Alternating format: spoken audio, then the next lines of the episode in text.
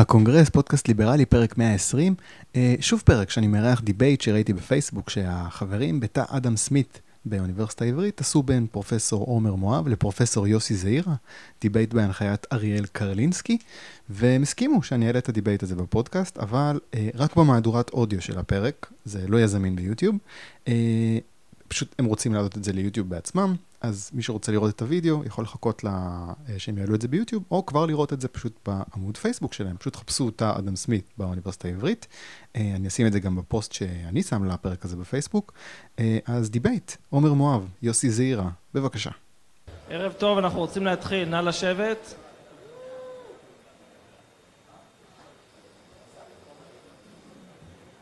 לפני שנה אנחנו uh, עשינו פה את הכנס, uh, נקרא לזה, היכרות עם אדם סמית, עם תא אדם סמית. Uh, היינו בעולם הרבה יותר קטן, ואני חושב שבסך הכל היו ארבעים איש. גם אז היו בירות והמבורגרים. Uh, אבל הפעם אני רואה שהצלחנו למלא הרבה יותר.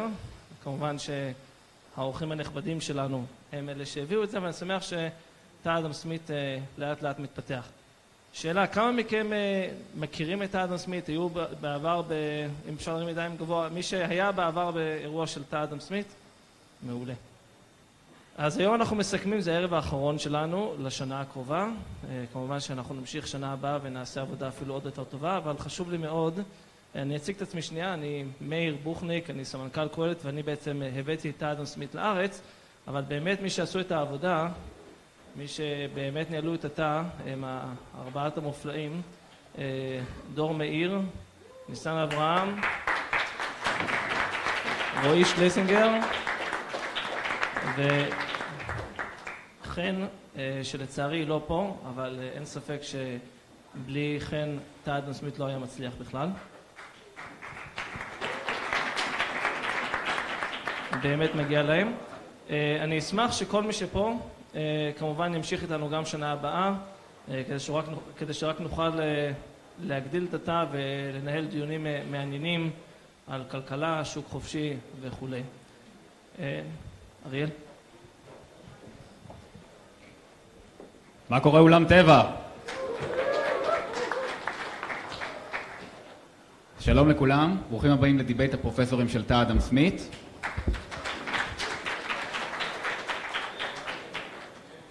תא אדם סמית באוניברסיטה העברית הוא הסניף הישראלי של רשת תאים סטודנטיאליים מארצות הברית. המטרה שלו לעורר דיון על היתרונות המוסריים, החברתיים והכלכליים של השוק החופשי. והוא מארגן את הדיבייטים האלה וקבוצות דיון ועוד הרבה דברים מאוד מאוד מעניינים. אז מי שרוצה לדעת יותר שייכנס לדף הפייסבוק. אתם יכולים לראות איך מאייתים אדם סמית בפינה, אוקיי? ו-שנים עשר החברים הפעילים ביותר זוכים ל... טיול במימון מלא לוושינגטון ולניו יורק, אז שווה מאוד. למי שלא מכיר אותי, ולמי שכן מכיר אותי, אני אריאל קרלינסקי, אני כלכלן בפורום קהלת לכלכלה ומאסטרנט פה באוניברסיטה העברית, ונראה לי שהפעם האחרונה שהייתי פה באולם עשיתי מבחן במקרו-בית עם עומר. מפאת צנעת הפרט שלי אני לא אציין את הציון. אני לא חושב שאני צריך להציג את הדוברים, כי עובדה שאתם פה, הגעתם בשבילם, אבל uh, משלמים לי מלא כסף בשביל לעשות את זה, אז זה מה שאני אעשה. עכשיו, כביכול הם שניהם מאוד שונים, ולכן דיבייט ביניהם אמור להיות מאוד מעניין, אבל בעצם רב הדומה על השונה. אנחנו נתחיל במה שדומה ביניהם. אז שניהם פרופסורים לכלכלה, כמו שאתם בוודאי יודעים. מהבכירים בישראל ובעולם, וזה לא סתם אמירה כזאת שאוהבים לתת בעיתונות הכלכלית על כל, איזה, על כל אחד שהוא מבחירי הכלכלנים, הם שניהם מדורגים בחמישה אחוז העליונים של דירוג ריפק של הפדרל ריזרב של סנט לואיס, שזה הדירוג המקובל בדיסציפלינה. הם שניהם למדו כלכלה פה באוניברסיטה העברית, ושניהם היו, או עדיין, חברי סגל פה באוניברסיטה העברית. שניהם עורכים עמיתים של כתב העת The Journal of Economic Growth, שמתעסק בצמיחה כלכלית, והוא הז'ורנל החשוב ביותר בתחום הזה. ושניהם, כמו שאתם בוודאי יודעים, לא מגבילים את עצמם למגדל השן האקדמי, והם עושים הרצאות לציבור הרחב, ומפרסמים ניירות עמדה, ומאוד פעילים בשיח הציבורי. אז עכשיו בואו נעבור להציג כל אחד מהם לחוד. פרופסור מואב הוא פרופסור לכלכלה במרכז הבינתחומי הרצליה ואוניברסיטת וורוויק באנגליה.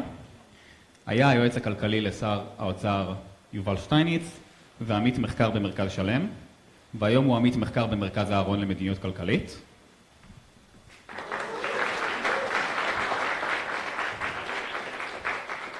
פרופסור זעירה הוא פרופסור לכלכלה באוניברסיטה העברית, היה חבר בצוות ספיבק יונה של המחאה החברתית, פרסם ניירות עמדה עם מכון ון ליר והמכון הישראלי לדמוקרטיה, חבר במועצה האקדמית המייעצת של המכון למחקר כלכלי וחברתי בהסתדרות, ופרסם לאחרונה ספר בשם כלכלת ישראל. אני מרשה לכם כשיעורי בית לנחש על מה הספר. אלו הם הכללים, חוקי הדיון. כן. של מי? מסתבר שפרופסור זעירה גם היה יועץ לשר האוצר, וזה מתחבר טוב מאוד לאחת השאלות שאני אשאל. חוקי הדיון הם כדלקמן. והוא גם נשיא האגודה הישראלית לכלכלה, שהיה לכנס פה במאירסדורף לפני ממש כמה שבועות. אלו הם חוקי הדיון. אני אציג שאלה, ולכל דובר יהיו חמש דקות לענות עליה, ואז גם שתיים וחצי דקות תגובה לכל אחד אם הם ירצו. והזמנים הולכים להיאכף ב... ביד ברזל, אוקיי? אתם יכולים להתחיל? מעולה.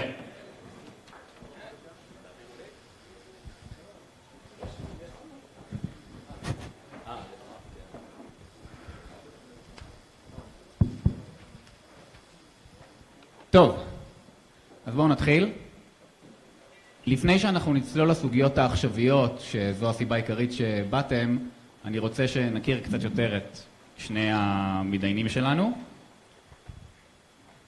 אתם שניכם כלכלנים בכירים, עוסקים במחקר פעיל, זאת בעצם עבודה היומיומית שלכם. פרופסור זעירה, במחקריך אתה מתמקד בתרומה של טכנולוגיה ומיכון לצמיחה כלכלית. מה דעתך על השאלה של אבטלה טכנולוגית? האם הרובוטים הולכים להחליף אותנו? טוב, זה, זה קצת שאלה להנחתה. לא, לא התכוננתי שתקלה כל כך קרוב לנושא המחקר העכשווי שלי. אני קורא מחקרים. אוקיי. חלק מה שאני עושה. כי באמת אני כותב עכשיו מחקר יחד עם שותף בשם הידקי נקמורה מיפן, אוניברסיטת אוסקה. זה בכלל רעיון טוב. יש לי הרבה co-authors, חוקרים שהם נמצאים במקומות מאוד אקזוטיים, כמו אוסקה. יש לי שותף חוקר בפלרמו, בסיציליה. זה עוזר ל- ל- ל- להרחיב את מעגל הנסיעות שלי בעולם. על כל פנים, אם, אם לדבר בקצרה על המאמר הזה, זה מאמר תיאורטי דווקא, לא אמפירי, למרות שאני עוסק הרבה במחקר אמפירי לאחרונה. ובו אנחנו בונים מודל שיש בו תהליכי אוטומציה, כלומר תהליכים שבהם מיכון או רובוטים או מכשור מחליפים עובדים במקומות העבודה שלהם. ואנחנו מראים שההבטלה הזאת היא אכן קיימת, אבל בטווח הארוך היא הולכת ושואפת לאפס. זאת אומרת, בטווח הארוך השיעור ההבטלה הזה ילך ויעלם. אני רק אתן אה, בשתי מילים את האינטואיציה העיקרית, ובזה אני אסיים. הרעיון שמאחורי התוצאה הזאת הוא הרעיון הבא. כדי, ברור שצריך שה... המקרה המעניין הוא המקרה שבו האוטומציה נמשכת על פני זמן. כי אם האוטומציה תיעצר באיזשהו שלב, אז ברור שגם ההבטלה שהיא תיצור תעלה. השאלה היא מה קורה כשהאוטומציה נמשכת. ואז יש היגיון כלכלי מהסוג הבא. כדי שהאוטומציה תימשך, השכר צריך לעלות. כי אחרת לא יהיה תמריץ ל... ליצרנים ל... ל... לקחת באמת מכונות שיחליפו עובדים. אם השכר של העובדים יישאר נמוך, לא צריך את זה. ולכן שכר שהולך ועולה הוא תנאי לסוג כזה של אוטומציה, שזו תוצאה שישנה יותר שלי ושל כלכלנים רבים אחרים.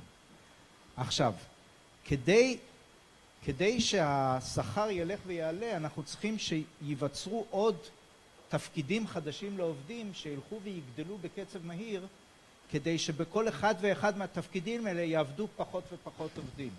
ואז כתוצאה מזה שעובדים שם פחות ופחות עובדים, בגלל ה... תפוקה השולית הפוחתת, שהיא אחת התכונות הידועות בכלכלה, אמנם אדם סמית לא כתב עליה, אבל ריקרדו כתב עליה אחריו, אז בגלל התפוקה השולית הפוחתת, ככל שיהיו שם אה, פחות ופחות עובדים, השכר ילך ויעלה. ועכשיו זה אומר כמובן שההבטלה תלך ותקטן, מפני שאם אנחנו בכל תקופה יוצרים מכונות שמחליפות כך וכך סוגים של תפקידי עבודה, בכל תפקיד ותפקיד יהיו עכשיו פחות ופחות עובדים, כי העובדים מתפזרים על ידי, על רצף גדול יותר ויותר של תפקידים. ולכן בסופו של דבר בטווח ארוך ההבטלה תשאף לאפס. כמובן שצריך לקחת את זה, כמו שאומרים באנגלית, with a grain of salt, והחשיבות של העבודה היא כמובן לא בניבוי ה... על, על קץ הימין, אלא קצת בחשיפת התהליך הזה, אבל אני חושב שאת זה אנחנו עושים יפה מאוד במאמר. תודה. פרופסור מואב, במחקרים שלך אתה בוחן את הקשר בין מוסדות מדינה וצמיחה כלכלית בהיסטוריה, וכיצד המוסדות האלה נוצרו. מה דעתך על הרמה והתפקוד של המוסדות היום בעולם המערבי באופן כללי ובישראל בפרט? המחקר שלי זה טוב, זה משהו שהתחלתי לעבוד עליו כבר, אני חושב בערך חמש עשרה שנה, שיורם מישר שיושב פה ואני התחלנו לדבר על הרעיונות האלו של איך נוצרו מדינות ב... בהיסטוריה, בפרה-היסטוריה אפילו, אז קצת מתוך זה לנסות לחבר את זה למוסדות מודרניים, זה טיפה מאולץ, לא שאין לי דעות, אבל, אבל המחקר עצמו הוא מספיק מעניין, אני חושב שאפשר לדבר עליו אולי ממש בכמה מילים, כי זה משהו שבאמת כבר כמה שנים שאנחנו משקיעים בו הרבה מאמץ. אז הסיפור הוא כזה, כשאנחנו מסתכלים על, וזה אולי כן מתקשר לשאלה הגדולה של מדיניות, ואולי לוויכוח הגדול ביותר שיש ביני ובין יוס, מותר יוסי או שנעשה פה, אנחנו, כמה אנחנו צריכים להיות רשמיים? תלוי בכם, אני מכיר את השמות הפרטיים ומשפחה. הוויכוח אולי המהותי ביותר שיש ביני ובין יוסי זה... זה לגבי הגודל הרצוי של הממשלה. יוסי הוא חובב ממשלות גדולות, אני חובב, לא? אוקיי. כנראה שגדול זה עניין יחסי. טוב, נגיע לזה. אולי הוא לא חובב אל המקצוען, זה גם יכול להיות. אוקיי. נגיע לזה, נגיע. אני מקווה שיוסי יפתיע אותי והוא לא חובב ממשלות גדולות. בכל מקרה, יש את הקצה לכאורה, הקצה השני שמייחסים לאנשים עם עמדות ליברטריאניות שחושבים שלא צריך ממשלה בכלל, אבל אני חושב שאין ויכוח גם בין היותר ימניים כלכלית, שכדי לקבל צמיחה כלכלית, רווחה וסגסוג, חייבים מוסדות מדינה בסיסיים, כאלו שמספקים ביטחון, אכיפת חוק, הגנה על זכויות קניין וכדומה. ומסתבר שהדברים האלו גם באמת בעולם האמיתי חשובים, ומדינות ש... או אזורים בעולם שאין להם היסטוריה של מדינות מתפקדות, אז הם לא מוצלחים כלכלית, ויש איזו קורלציה מאוד חזקה למשל עם אזורים טרופיים ונחשלות כלכלית, ובאמת מדינות שלא מתפקדות. מה שמעניין זה שאם אנחנו מסתכלים על התוצר היום בעולם, יש בינו ובין איפה שהאושר בעולם מפוזר היום ואיפה שהוא מפוזר בשנת אלף וחמש מאות, זה מאוד דומה. באמריקות פחות, אבל בכל יתר העולם זה מאוד דומה. ואם נלך אחורה עוד אלף שנים ונסתכל על העולם בשנת נגיד ארבע מאות חמש מאות לספירה, אז נראה שהאזורים בעולם שבהם היו מדינות יחסית מתפקדות, הם האזורים שאלף שנים אחר כך הם האזורים שהעשירים יותר. ואם נלך אחורה עוד כמה אלפי שנים, אז המקומות שבשנת ארבע מאות לספירה הם האזורים שיש בהם מדינות יחסית מתפקדות בסטנדרטים של אז, זה אזורים שבהם אלף, אלפיים, שלושת אלפים שנה קודם יש הרבה ממצאים ארכיאולוגיים של יישובים שמעידים על כך שהיו שם כבר איזושהי היררכיה, איזשהו בסיס למדינה, מנגנון של אליטה ואנשים שעובדים ומשלמים מיסים, שזה בעצם במובן מסוים מדינה מתפקדת, היא מדינה שיודעת לגבות מיסים ולספק את השירותים הציבוריים הבסיסיים האלו. עכשיו, לטענה של הימין הכלכלי שמס זה שוד, היסטורית זה נכון, כי בוודאי שמה זה מדינה מוקדמת, זה בעצם, זה כמו ארגון של מאפיה, זה אנשים, זה שוד מאורגן, זה ההבדל בין אזור שאין בו מדינה לאזור שיש בו מדינה, אבל עדיין לאנשים מוטב לחיות באזור שיש שוד מאורגן מאשר שוד אקראי. כי אם המאפיונר שמספק פרוטקשן זה מצב עדיף מאשר שאין מאפיונר שמספק פרוטקשן וכל אחד יכול לגנוב. כל המחקר של יורם ושלי ושל צביקה נאמן איתנו ולואיג'י פסקלי הולך לעת העתיקה, ואנחנו מנסים לשאול את השאלה איך נוצרו מדינות, ושם אנחנו בעצם מראים שהתיאוריה הקונבנציונלית, שזה תלוי בפריון הקרקע, היא לא נכונה, והדבר הקריטי זה היכולת לגבות מיסים. אנחנו לא, לא קובעים את זה על סמך מודל תיאורטי, אלא מראים אמפירית בנתונים שבעצם מה שמסביר את ההתפלגות של העושר עד היום זה אזורים בעולם שבהם לדגנים היה, יש יתרון, והדגנים זה הבסיס של הסיביליזציה המודרנית. זה המחקר שלנו מראה היום. בנימה, בנימה זו, אני מקווה שכולכם אכלתם המבורגר בלחמניה, שהוא הבסיס לציביליזציה המודרנית. כן. אני רק רוצה הבהרה למה קטעתי את עומר. אני מפריד באישיות שלי, הדלה והצנועה, בין היותי כלכלן, איש מדע, כלכלה זה בסך הכל אחד ממדעי החברה, ולדעתי גם המדע הרציני ביותר במדעי החברה, ובין היותי אזרח. כאזרח יכולות להיות לי דעות שונות על גודלה הרצוי של הממשלה, והדעות האלה באות לביטוי, אני מניח, בהצבעתי, שבה הקול שלי שווה בערך לא פחות ולא יותר מקולו של קול אחר. ואין לי שום יתרון כפרופסור לכלכלה מזה. הדעה שיש לי כ... איש מדע, כלכלה, על גודלה של הממשלה, הבאתי אותה כבר בפורומים רבים, ואני אחזור ואראה אותה גם היום, והיא שביסודו של דבר זו שאלה פוליטית ולא שאלה כלכלית.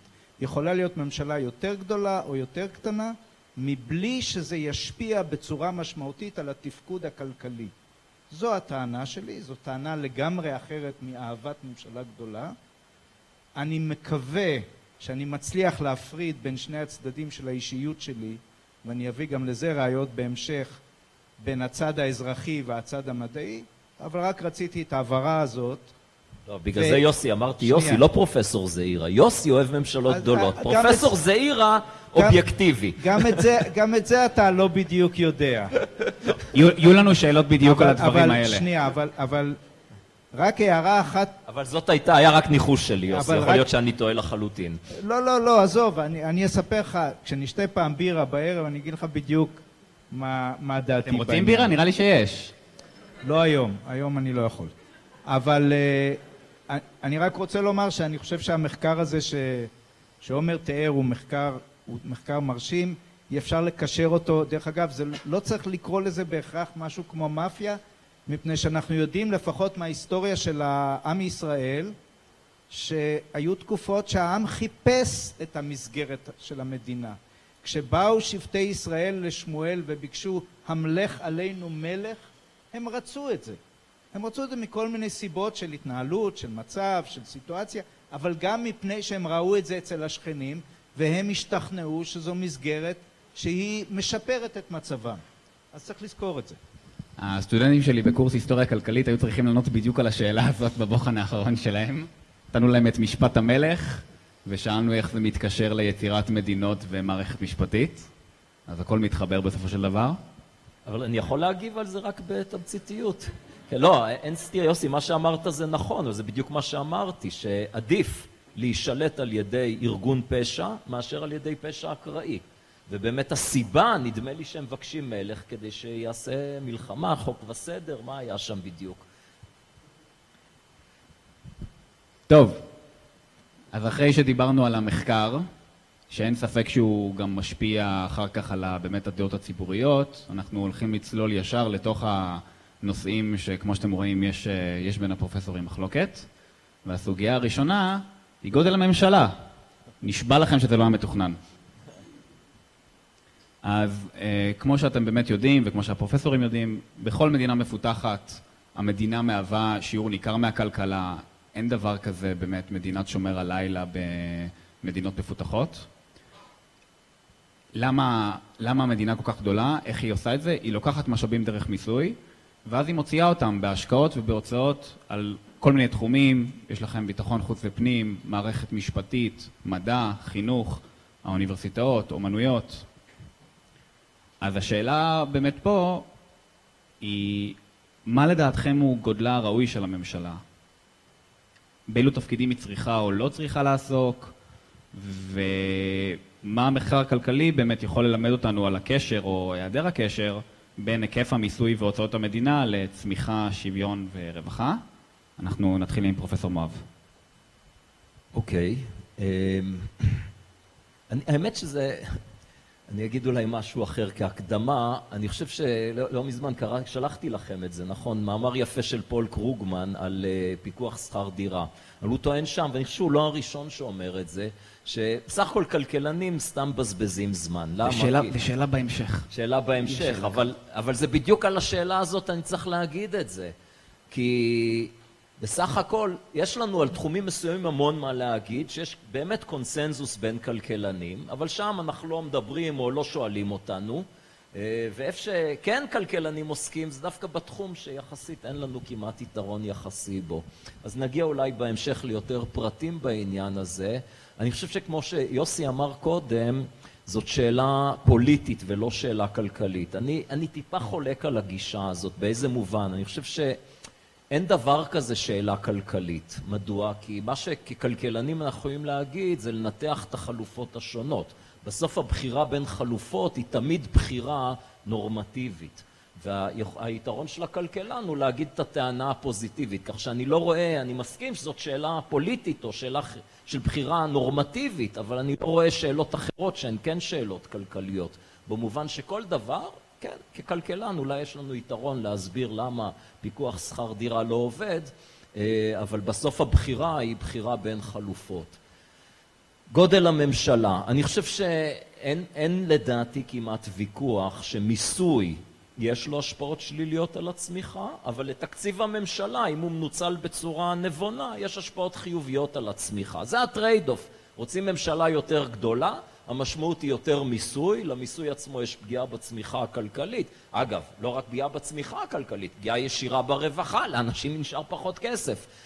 ובתמורה לפגיעה ברווחה של האנשים והעיוותים הכלכליים שהמיסוי יוצר ופוגע בצמיחה, יש את הממשלה שיכולה לתת לציבור כל מיני דברים טובים ולשפר את איכות החיים שלהם מצד אחד, או שלנו אני צריך להגיד, ומצד שני, אם הממשלה משתמשת בתקציב בתבונה ומשקיעה את זה במה, במילה הזאת, מנועי צמיחה, נגיד, לא בחלוקה של מתנות חסרות ערך וכל מיני קצבאות מעודדות בטלה למשל, אלא בתשתיות, בהשכלה רלוונטית וכדומה, אז זה תורם לצמיחה הכלכלית. ובסוף השאלה, אם, אם שואלים את דעתי, אז אני חושב שקשה להגיד בכלל הכללה של... האם עוד מיסוי ועוד הוצאות יפגע או לא יפגע בצמיחה, כי אנחנו יודעים שהמיסוי פוגע, ואנחנו יודעים שההוצאות יכולות לפגוע ויכולות לשפר, וזה תלוי מה הממשלה עושה. ולצערי הרב, כשאני מסתכל על מה שממשלת ישראל עושה, אז הרבה מהשימוש בתקציב הוא בזבזני והוא לא יעיל, והמיסוי פוגע ברווחה שלנו כציבור. לכן אני... הבחירה האישית שלי אחרי הניתוח הזה היא שעדיף שהממשלה תתייעל במקום להעלות עוד מיסים. אז, אז אם שנייה אני רוצה לדייק אותך, אתה אומר שבמדינת ישראל דהיום אתה לא היית רוצה לראות את הממשלה גדלה, כי אתה יודע שהתוספת תקציב הזאת או התוספת מיסוי היא לא תוצא או תושקע באופן יעיל, ולכן כן, זה תלוי. האמת שעל זה גם יש הרבה נתונים, שלמשל מסתכלים על הקורלציה בין אה, הוצאות על חינוך והישגי תלמידים על פני מדינות רבות, אין מטעם כל כך ברור. כנ"ל לגבי, אה, במדינות מפותחות, שמסתכלים על הקורלציה בין אה, הוצאות על בריאות ומדדי בריאות, כמו תוחלת חיים, גם אין כל כך מטעם. כלומר, לפעמים אנחנו רואים מצב שהממשלה עושה רפורמה נכונה, וקונה את הרפורמה בכסף. זה, וזה מצב, אני חושב שגם יוסי וגם אני נסכים עליו, שזה מצב רצוי, שאם עושים רפורמה נכונה של אה, בואו נראה איך אנחנו את מערכת החינוך או הבריאות יוצרים מערכת יותר יעילה, שמשתמשת יותר בתבונה בתקציב ונותנת שירות יותר טוב, ורפורמה קונים בכסף, אז גם מגדילים את התקציב. אבל אם רק מגדילים תקציבים, אז בדרך כלל זה הולך לגידול במשכורות, ואנחנו לא רואים איזה תוצאות. אה, אני חושב שבישראל... תקציב החינוך עלה מאוד בשנים, העשורים האחרונים, וקשה להגיד שיש איזה שיפור בהישגי תלמידים, אבל לא אפשר, כזה קשה להגיד זה איזשהו מחקר ש... בסדר, אבל בכסף הוא עלה המון. כן. לא, אני חושב שלא, בעשור האחרון גם באחוזי תוצר חינוך עלה לדעתי, אבל בסדר, זה רק, כל זה רק להמחיש את הרעיון ש... השאלה מה עושים. פרופסור זעירה? כן, אתה רוצה להראות מצגת, אז אני, בסדר, אז אני אפנה את הבמה. לא, לא, אתה לא מגיע, אתה לא מגיע אליה, אלא אם כן אתה רוצה לראות. ישראל או פולין, אתם תחליטו. מה שאני, מה שמראה הטבלה הזאת, הטבלה הזאת לקוחה מספר של היסטוריון כלכלי ידוע בשם מדיסון, והיא מראה את גודלן של הממשלות, או יותר מדויק של ההוצאות הציבוריות, שההוצאה הציבורית זה ההוצאה של כלל המגזר הציבורי, כולל רשויות מקומיות וכו', באחוזי תוצר. כל מה שכתוב פה זה באחוזי תוצר, ומדובר פה בארצות שהובילו את הצמיחה הכלכלית, כלומר לא... בארצות שהיו המתקדמות ביותר. ואנחנו רואים שבמהלך המאה ה-עשרים, זה לא מדויק להגיד שמקדמת דנא הממשלה הייתה מאוד מעורבת בכלכלה. היא הייתה מעורבת מעט מאוד. בתחילת המאה ה-עשרים, אלף תשע מאות ושלוש עשרה, ממשלות היו, היה להן הוצאות ציבוריות בערך שמונה אחוז מהתוצר. רק כדי לסבר את העין, בסוף המאה ה-עשרים אנחנו הגענו לממוצע בארצות האלה של ארבעים וחמישה אחוז, הממוצע גם של ארצות ה-או אי סי די היום הוא בסביבות ארבעים וחמישה אחוז ואולי אפילו יותר. זאת אומרת, השינוי הגדול חל במאה ה-עשרים. עכשיו, תסתכלו ב-אלף תשע מאות ושלוש עשרה, המעט המדינות שהיו להן הוצאות גדולות זה מדינות שהיה להן הוצאות צבאיות גדולות, בין אם זה צי של, ארצ... של אנגליה, או בין אם זה צבא של יפן שניהלה אז כל מיני מלחמות, או גרמניה שהתכוננה למלחמת העולם הראשונה וכו'. מה, מה גרם לשינוי הגדול הזה? מה שגרם לשינוי הגדול הזה זה לא רק גידול בהוצאות של הציבוריות, אלא גם בסוג ההוצאות הציבוריות. זאת אומרת, אם בסוף המאה ה-תשע עשרה רוב ההוצאות הציבוריות היו על מה שנקרא מוצרים ציבוריים, כמו ביטחון, דרכים, חוק וסדר, ואולי גם מדע, הרי שבמהלך המאה ה-עשרים הממשלות התחילו יותר ויותר לסבסד הוצאות שאינן ציבוריות, אלא הוצאות שהן בעצם פרטיות. שירותים חברתיים פרטיים, כמו חינוך, בריאות, אה, אה, אה, דיור, רווחה, שזה סוג של ביטוח כנגד עוני, ותחבורה ציבורית.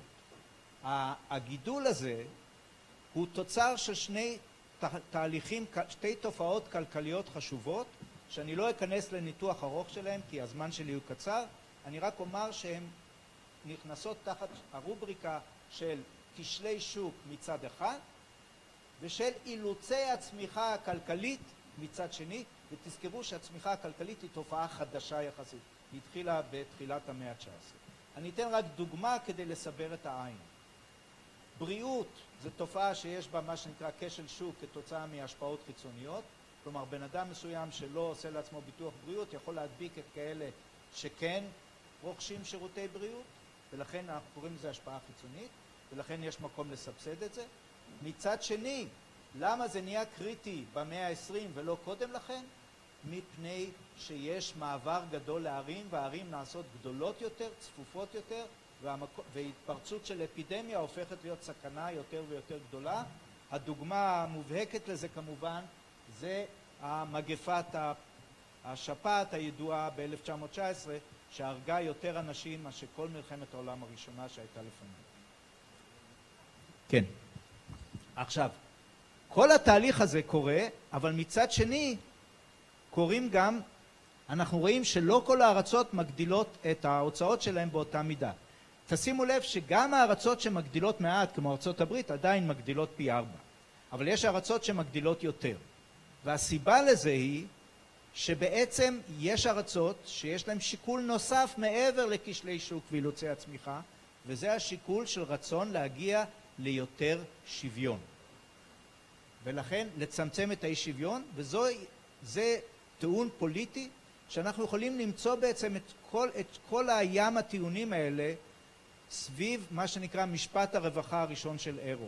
שמשפט הרווחה הראשון אומר שתחת תחרות משוקללת, אנחנו מגיעים ליעילות פרטו אופטימלית, שבה אי אפשר לשפר את מצבו של ראובן מבלי לפגוע במצבו של שמעון. אז החלק הכולל של כל הארצות קשור לכשלי שוק, כלומר מה קורה כשלא מתקיימים התנאים למשפט הרווחה הראשון, והחלק השני של החשיבות של האי שוויון נובע מההגדרה הדלה של יעילות פרטו. כי אם אי אפשר לשפר את מצבו של ראובן בלי לפגוע בשמעון, השאלה היא מה קורה אם ראובן הוא דר רחוב, מה שנקרא הומלס, בעוד ששמעון הוא ביליונר. ולכן זה נשארת שאלה פתוחה, ויש על זה הרבה דיון גם בכלכלה, אבל בוודאי פוליטי. תודה יוסי, אבל נגמר הזמן, ואני הולך לאכוף את זה, כמו שהמרצים שלי יחפו פה הרבה דברים אחרים.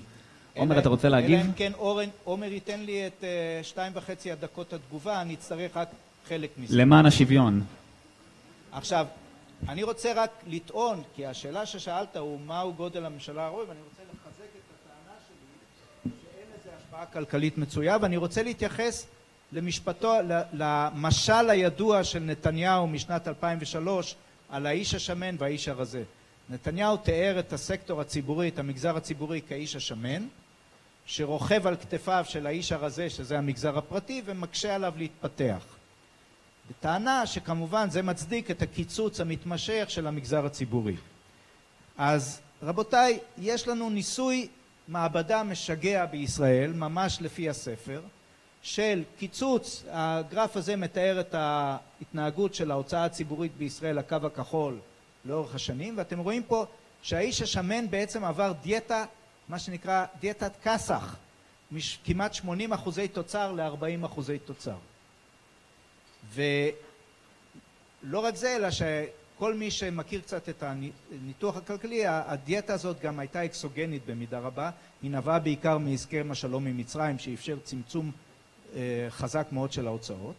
ואם אנחנו רוצים לראות איך זה השפיע על הצמיחה הכלכלית, התשובה היא לא השפיע. הגרף הזה הוא גרף אה, אה, בנייר חצי לוגריתמי, ולכן השיפוע של קו התוצר הוא בעצם קצב הצמיחה, ואתם רואים שמ-שבעים ושלוש המשק הישראלי צומח בערך באותו קצב, בוודאי שאנחנו לא רואים איזה מין שיפור דרמטי. זאת אומרת, לפחות המעבדה הקטנה, ואני יכול להרחיב גם לגבי תוצאות כלליות יותר, מראה שאין פה אה, השפעה משמעותית. תודה. עומר, אתה רוצה להגיב גם על התגובה וגם על ה... בסדר, אני ש... בוא נחזור לשבת. כן.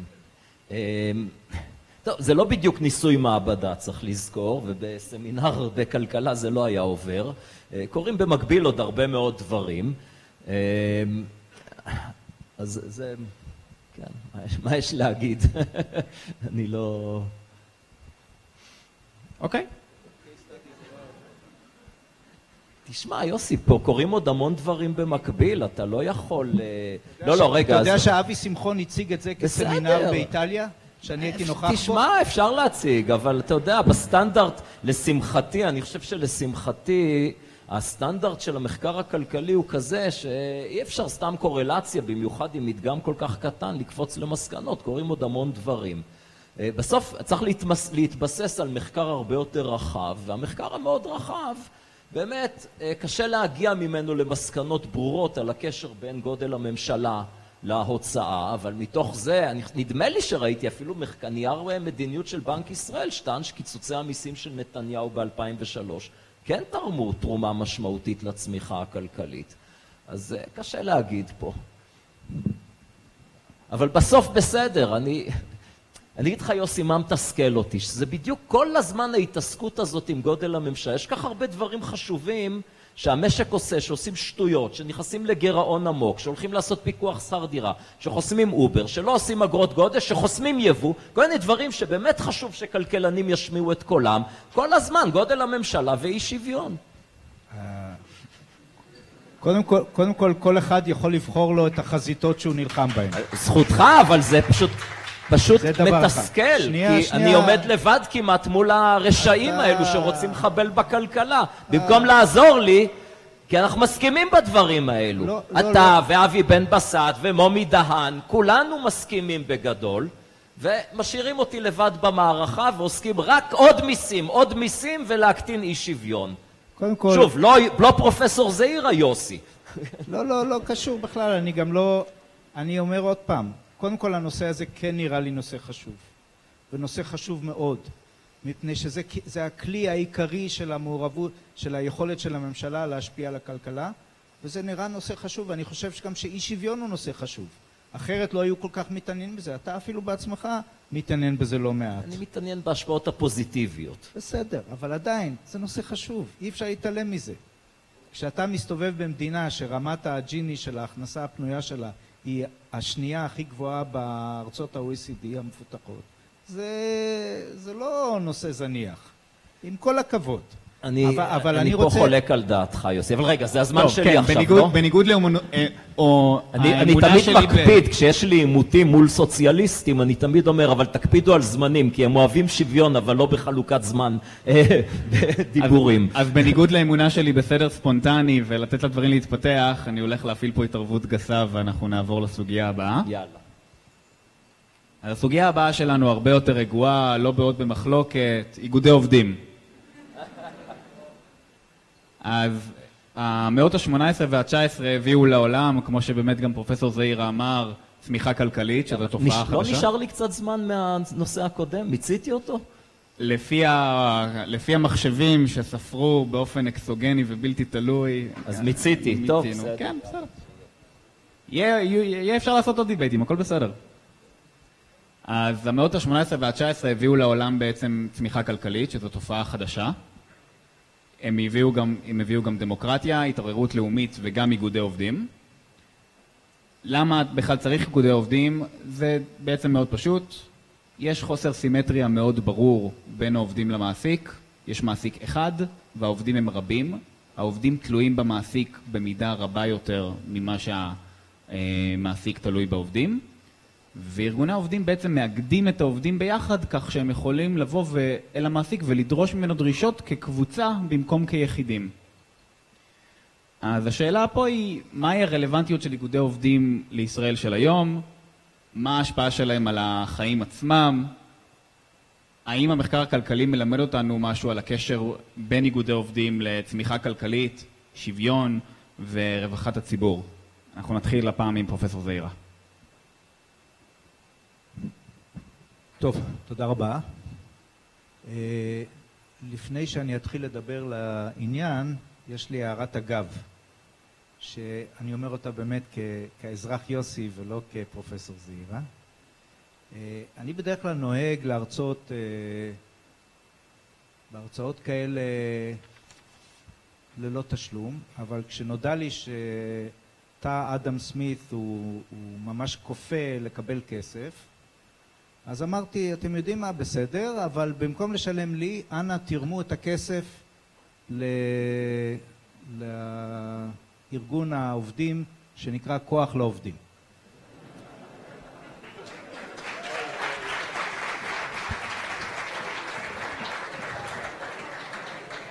אז, והבטיחו לי, כי אחרת לא הייתי בא לפה.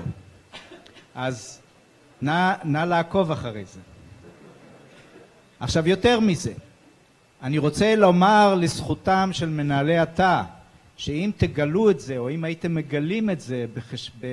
בעובריכם על התיקים הכספיים שלהם, שהם העיזו ותרמו לארגון המשוקץ הזה, אל תאשימו אותם. אני, אני אשם בזה. האחריות עליי. למה לא? כוח לעובדים רדיקלי יותר מההסתדרות. מה? אם אפשר רק לענות על הסוגיה, זה יהיה נחמד. חברים, עכשיו תראו, אני רוצה לומר כמה דברים.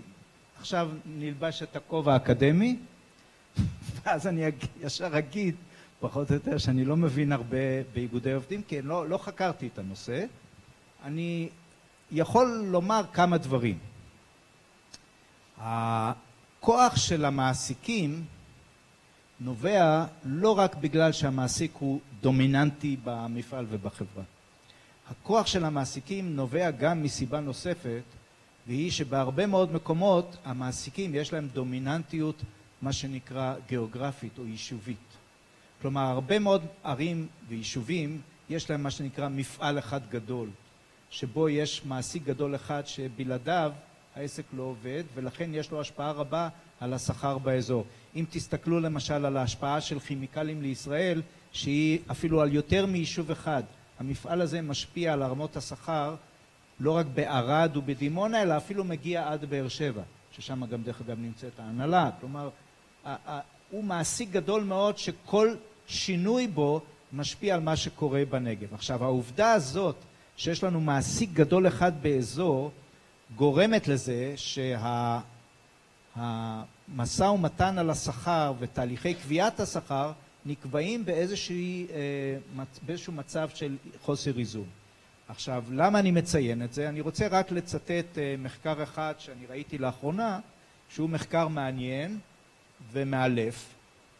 אני לא יודע אם אתם מודעים לזה, אבל יש ב-עשרים השנה האחרונות, ב-שלושים השנים האחרונים, תופעה שמופיעה בכל הארצות המפותחות של ירידת מה שנקרא ה-share of labor, ירידת חלקו של השכר בתוצר. בדרך כלל, על פני השנים ועל פני הארצות, חלקו של השכר בתוצר היה די יציב, בסביבות שני שליש.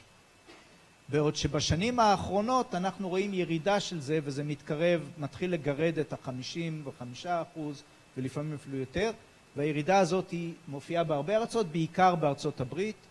בישראל היא התחילה להופיע בשנים האחרונות, בינתיים זה קצת נבלם, אבל, אבל זה בוודאי בולט בארצות הברית. ואז עשו חוקרים בשם... אתה מפעיל את השעון של עומר, לא את שלי, אתה מבלבל אותי. באותו שעון לשניכם, זה לחמש דקות והשני הוא שתיים וחצי. הבנתי. אז המחקר נעשה על ידי אפי בן מלך, בן מלך מנוף ווסטרן, על ידי ניטאי ברגמן מאוניברסיטת תל אביב היום, וקודם בהרווארד או ב-אם איי טי, ועוד מישהו באוניברסיטה אחרת. והמחקר הזה מראה, טוען, יש הרבה מחקרים שמנסים להסביר את הירידה הזאת, והמחקר הזה טוען שהכוח המונופסוניסטי של החברות, הריכוז שלהם בכל אזור מגורים, בקאונטיז בארצות הברית, הלך וגדל, דבר שהגדיל את כוחם, ומנגד חלה יריד, חל ירידה דרסטית בכוח של ארגוני העובדים, שכתוצאה מזה הם ירדו, אה, אה, ירדו היום לעשרה אחוזים בציבור האמריקאי, ולכן זה יצר סטייה משיווי המשקל של תחרות משוכללת לרעת העובדים. אז זה איזה סוג של ארגומנט שאומר שכנראה שאם יש יותר איגודי עובדים זה יכול לעשות משהו טוב גם למען התחרות המשוכללת. אמר? כן, אז באמת אני טיפה עסקתי בזה וכתבתי בזמנו איזה נייר בכתב התחלת יצא על זכות השביתה וקשור לזה גם על ה... בקשר בין ביטחון תעסוקתי וזכות השביתה בישראל במגזר הציבורי.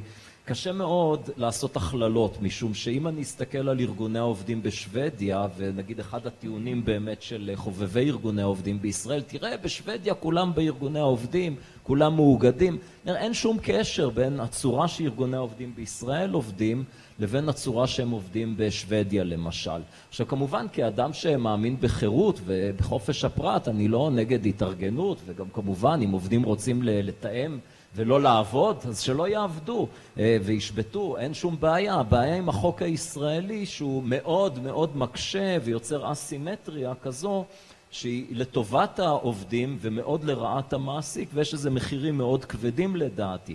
ראשית, כל הסיפור של, שאנחנו מספרים על קרל מרקס שאמר איזון הכוח בין בעל ההון לעובדים, הוא קצת מנותק מהמציאות בהרבה מקרים, ולא מקרה יוסי לקח את הדוגמה שבה כלכלנים למשל מצדיקים שכר מינימום, שזה עוד אמצעי להתגבר על כוח, לא, לא, אני אומר, אותו טיעון בדיוק, של כוח מונופסוניסטי של מעסיק, גם, גם מצדיק שכר מינימום, מצדיק שהתערבות מבחוץ תיתן יותר כוח לעובדים, בגלל שזה באמת יוצר סטייה. אבל השאלה בגדול שאנחנו מסתכלים על העולם של ארגוני העובדים, כמה דוגמאות יש לנו באמת של מפעל בודד בחור מסוים בארץ, לעומת שוק הרבה, הרבה יותר תחרותי. קודם כל, כמעט כל ארגוני העובדים האקטיביים בישראל שמשיגים הישגים, הם לא מול בעל הון.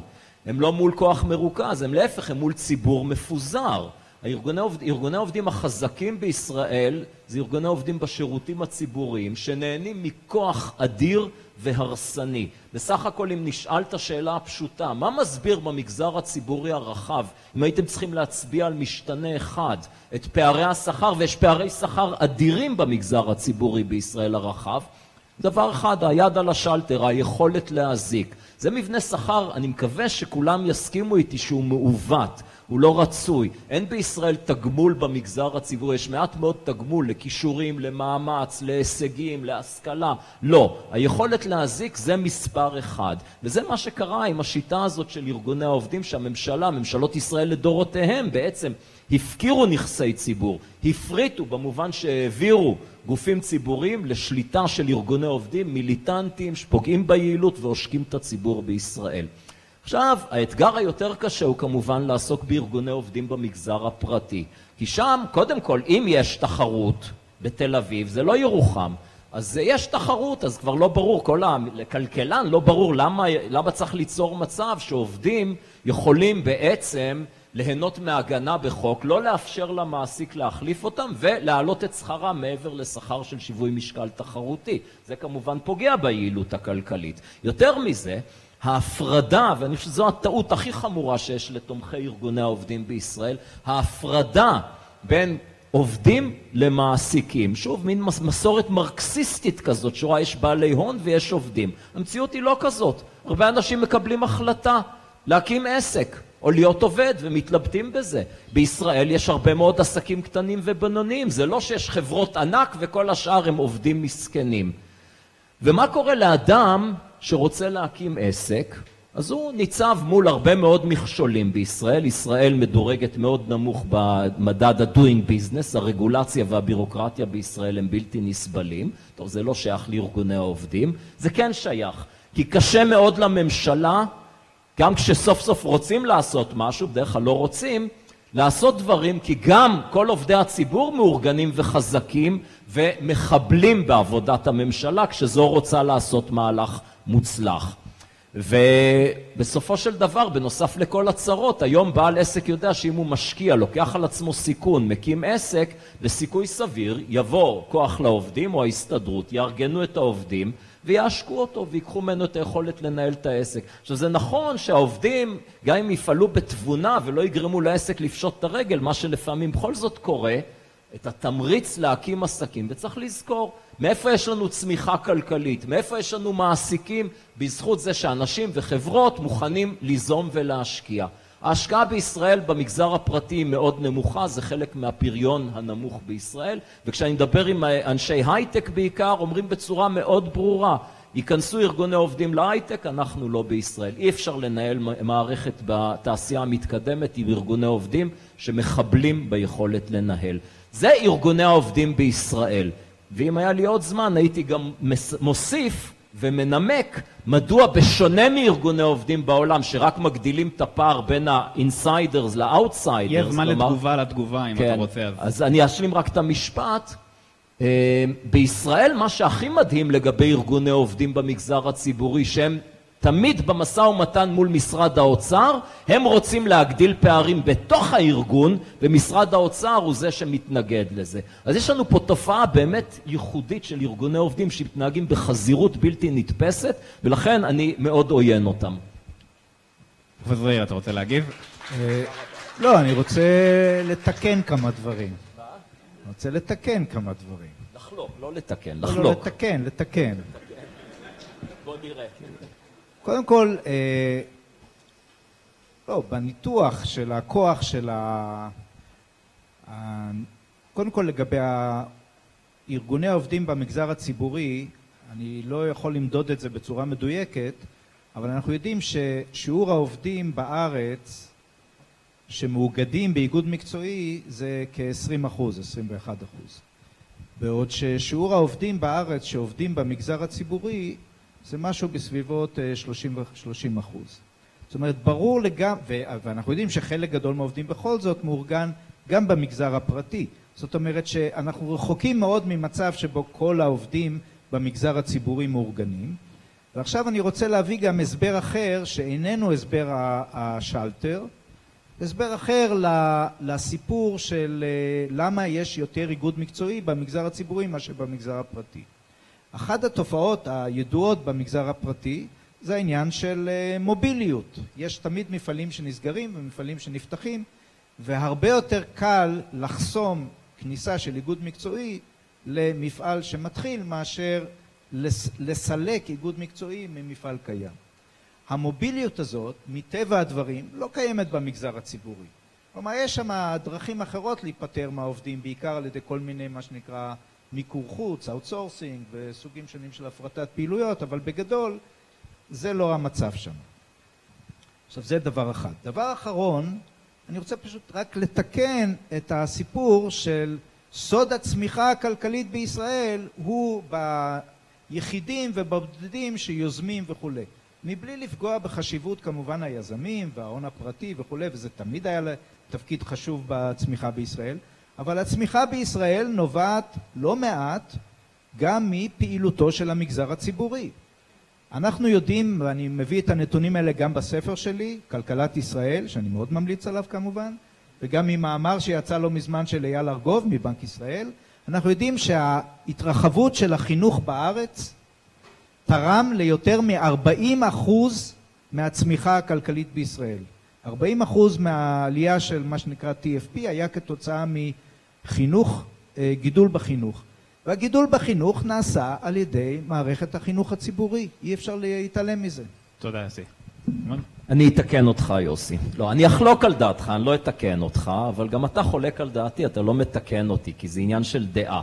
ובאמת אתה, לא, זה, זה דעה, כי זה שהעובדה שממשלת ישראל היא זו שיש לה בעצם מונופול על לגבות מיסים ולספק לנו חינוך, ואנחנו לא יודעים מה היה קורה אחרת. אולי אם היו גובים פחות מיסים ומאפשרים חינוך פרטי, היה קורה אחרת. אז אנחנו לא יודעים לייחס לזה תפקיד קריטי. בנוסף, ברור לחלוטין שיש לממשלה תפקיד חשוב, אמרתי את זה עוד קודם, בפתח דבריי, בוודאי לשמור על החוק והסדר, לספק ביטחון, אני לא מזלזל בזה, אין, אין שום ספק שהממשלה צריכה לתפקד. אבל בסופו של דבר, אם לא היה לנו יוזמה פרטית, לא היה מי שמעסיק את אותם אה, ילדים אה, ש, שקיבלו חינוך, ואני חושב שזה בסדר, בלי, בלי שום סתירה לדברים, ארגוני העובדים, כשאני מסתכל על ארגוני העובדים בישראל, קשה לי להימנע מהמסקנה, ואין לי עוינות לארגוני עובדים. באמת, אם היה לנו פה את השיטה השוודית, ואם היו מתנהגים פה שמתנהגים בשוודיה, אז הייתי מאוד מרוצה מארגוני העובדים. אבל אני חושב שכלכלן שאין לו מראש העדפה מאוד חזקה לארגוני עובדים, ופה אני חושב שיוסי ופרופסור זעירה קצת מתחברים אחד לשני, וכן, והאידיאולוגיה האישית משפיעה על המסקנות הכלכליות. אוקיי. הייתי רוצה אולי לשאול אתכם שאלות המשך, אבל יש לנו פשוט הרבה סוגיות, אז אנחנו נשאיר את זה לאירוע נוסף, אם יהיה. אז הסוגיה העכשווית שאני רוצה לדבר עליה היא הנושא באמת שעומר הזכיר כקונצנזוס בין כלכלנים, ואנחנו נרצה לבחון את השאלה הזאת, וזה סחר חופשי. אנחנו פה נמצאים באירוע של תא אדם סמית. מי יודע על, על בסיס מה אדם סמית מפורסם? יפה, עושר העמים. עושר העמים שיצא ב-אלף שבע מאות שבעים ושש, נחשב עד היום למבשרו של מדע הכלכלה. והתזה העיקרית של עושר העמים זה בעצם ביקורת חריפה על מרקנטליזם. מה זה מרקנטליזם? מרקנטליזם זו היה בעצם האידיאולוגיה השולטת של מי שהיו אז, אנשי אוצר וכלכלה. שהייתה להם אידיאולוגיה מאוד מאוד פשוטה, שכולכם אולי יכולים להתחבר איתה, שהיא אומרת כזה דבר. הרבה זהב במרתף, טוב. מעט זהב במרתף, פחות טוב. למה זה מוביל אבל? זה מוביל לזה שיצוא זה טוב. למה יצוא זה טוב? אני שולח מעבר לים כותנה, ואני מקבל בחזרה מטילי זהב. למה יבוא זה רע? כי אני מקבל כותנה, אבל מוציא החוצה מהמרתף שלי מטילי זהב. אז אדם סמית ביקר את זה מאוד מאוד בחריפות, ומאז בעצם יש איזשהו קונצנזוס כביכול בין כלכלנים לגבי החשיבות של סחר חופשי. ו... אבל מאז גם הטיעונים בעד הגבלת, יצ... הגבלת יבוא ועידוד יצוא הם, הם השתנו, הם הפכו יותר לטיעונים בעד שמירה על מקומות עבודה, או לשמור על תחום מסוים שיש לנו נגיד איזשהו עניין לאומי בו. מדינת ישראל מגבילה מסחר, אין פה מסחר חופשי, היא עושה את זה בעזרת מכסים, היא עוזרה, עושה את זה בעזרת תקינה, והיא עושה את זה בעיקר בתחום החקלאות. עכשיו, הסחר בינלאומי וההגבלה שלו זה נושא שעלה לדיון הציבורי בזמן האחרון בזכות, בזכות הנשיא טראמפ, שבשפה המאוד פואטית, ציורית, לירית שלו, טען שיבוא חופשי וגלובליזציה דופקים את ארצות הברית, ובהתאם לכך הוא עשה שורה של צעדים ופתח במלחמות סחר עם ארצות הברית, עם סין, ולמכסים. ומקסיקו. מקסיקו גם יש שם חומה, הכל כאמור בנועם הראוי לנשיא טראמפ. עכשיו אז השאלה היא, מה המחקר הכלכלי יכול ללמד אותנו בנושא של סחר חופשי? הוא לא נעצר הרי עם אדם סמית, והאם טראמפ או המבקרים האחרים המודרניים של סחר חופשי, האם הם, האם הם טועים, האם הם עלו על משהו, האם דברים השתנו אה, מאז? אנחנו נתחיל עם פרופסור מואב. אני חושב שדווקא בתחום הזה, למיטב הבנתי, יש קונסנזוס בין כלכליים, לפחות כאלו שחקרו את הנושא הזה, ופה באמת מה שמדהים זה הניתוק בין הידע הכלכלי שנצבר, הידע האמפירי, לבין מה שקורה בציבור ובמערכת הפוליטית. האינטואיציה היא מאוד חזקה, בואו נייצא, כי זה טוב, זה מייצר משרות וזה מכניס דולרים לכלכלה, וכדאי לחסום יבוא, כי יבוא הורס משרות. ואתם רואים שמת הרבה מאוד פוליטיקאים נרתמים לסייע לכל מיני מגזרים שבאמת אין ספק שיפגעו כתוצאה מיבוא, אבל אנחנו רוצים להסתכל על סך כל הרווחה של כלל הציבור, מה קורה במקרו-כלכלה. ופה גם ברמה האמפירית צריך לעשות את ההבחנה בין התבוננות חלקית, כלומר, אם נסתכל על ישראל אלף תשע מאות שנות ה-תשעים שחושפים את המשק ליבוא, תעשיית הטקסטיל נהרסת והרבה עובדים מפוטרים. אז מי שמסתכל בראייה צרה יגיד, וואה, באמת יבוא זה רע, כי זה גורם לפיטורי עובדים. אם מסתכלים על נתוני המקרו-כלכלה, אז רואים, לא, לא נוצרה אבטלה. כן, לטווח מאוד קצר, כמובן, שהיה שוק לכלכלה. ובעצם, מה שאנחנו יודעים זה שיש קשר הדוק בין יבוא וייצוא, משהו שלא רק בפוליטיקה ובתקשורת הישראלית מתעלמים ממנו, אלא גם משרד הכלכלה מתעלם ממנו. ומשרד הכלכלה, כמו הרבה פוליטיקאים, בעצם מה שאני חושב שבה... אני אצטט את לנין, שקרא לאנשים שישבו במערב... עומר מואב מצטט את לנין, גבירותיי ורבותיי. ותמכו בקומוניזם, הוא קרא להם אידיוטים שימושיים. ויש בישראל הרבה אידיוטים שימושיים, שמשרתים קבוצות אינטרס צר, ומש... ועוזרים להם לחסום יבוא. והנה גם שרגא ברוש, יושב ראש התאחדות התעשיינים, שמצד אחד דורש שהממשלה תסבסד ותסייע לייצוא, ומצד שני קורא לממשלה ומפעיל המון לחץ, חס וחלילה לא לחשוף את המשק ליבוא, לא מזמן פרסם הודעות בתשלום בעיתונות, קורא למדיניות פרוטקציוניסטית במילים האלו. המעניין אגב לגבי ברוש, הוא מודה ביושר שבעבר שהוא התנגד לחשיפה ליבוא, הוא מודה היום שהוא טעה, אבל הוא, מעכשיו והלאה אני צודק. והעובדות הן כל כך כל כך ברורות. התזה שחשיפה ליבוא הורסת משרות ויוצרת אבטלה, כן, היא כן הורסת משרות, היא יוצרת משרות אחרות במקומם, כי הייצוא גדל עם היבוא, אז התזה שיבוא פוגע בתעסוקה, היא פשוט תזה לא נכונה, להפך. המשרות שנוצרות הן דרך כלל בתחום היתרון היחסי של המשק, ולכן לא רק שחשיפה ליבוא מורידה את יוקר המחיה, מגדילה את המגוון של המוצרים והשירותים ומשפרת את איכות החיים של כלל הציבור כצרכנים, היא מגדילה את אפשרויות התעסוקה ומעלה שכר לרוב העובדים. אני לא רוצה להגיד שכשעושים רפורמה אין נפגעים. כלומר, ברור שאם מתחילים מדיניות שגויה, תמיד כשמנסים לעבור למדיניות נכונה, אז יש נפגעים, ולכן כל כך קל לחוקק חוקים פופוליסטיים מזיקים, והרבה פעמים בהמשך נורא נורא קשה לבטל אותם. וזה באמת בנושא של מסחר בינלאומי, התחילו עם הטעות הכלכלית הזאת, עוד עם קום המדינה ועוד לפני כן, שצריך לחסום יבוא כדי להשאיר את השוק המקומי. זו תיאוריה מאוד ישנה, אבל כלכלנים יודעים היום בצורה מאוד מאוד ברורה את העובדות, והעובדות האלו לא מפריעות לממשלת ישראל לפעול בצורה לא נבונה. אני אקח דוגמה אחת, למשל חוק עידוד השקעות הון, שהוא בדיוק בנוי על התפיסה השגויה, שיש איזו עדיפות לייצוא על פני ייצור למשק המקומי. הוא גורם להסתה של השקעות לכיוון של מערכות של מפעלים או תעשיות ייצוא על חשבון תעשייה מקומית, דבר שמגדיל את הפערים בחברה. אני פחות מיוסי אכפת לי מפערים, מאוד אכפת לי מהאנשים שלמטה, מהחלשים בחברה, שפריון העבודה שלהם נמוך, והם בקושי חיים פה, ואני חושב שמדיניות צריכה להיות מכוונת לשפר את איכות החיים שלהם. איך משפרים את איכות החיים שלהם? מפסיקים להפלות נגדם לטובת תעשיות ההייטק, ועל ידי כך אפשר יהיה להגדיל את ההשקעה בתעשייה הלואו-טק והמידל-טק, וכל הרמה הזאת, להגדיל את פריון העבודה. תראו, אי אפשר, אי אפשר, לשפר את איכות החיים של כלל הציבור בישראל, בעיקר של החלשים, בלי להגדיל את פריון העבודה. מיעוט יכול לחיות על חשבון הרוב בתרומות וקצבאות, אבל המסה הגדולה צריכה לייצר יותר כדי לחיות יותר טוב, וכדי לייצר יותר צריך פריון יותר גבוה.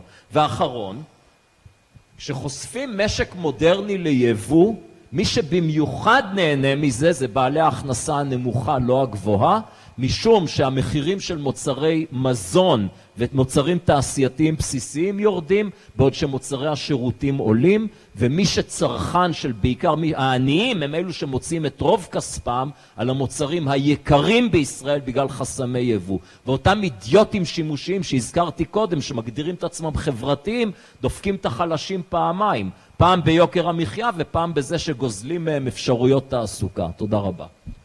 פרופסור זעיר, אתה רוצה לענות על הסוגיה גם כן?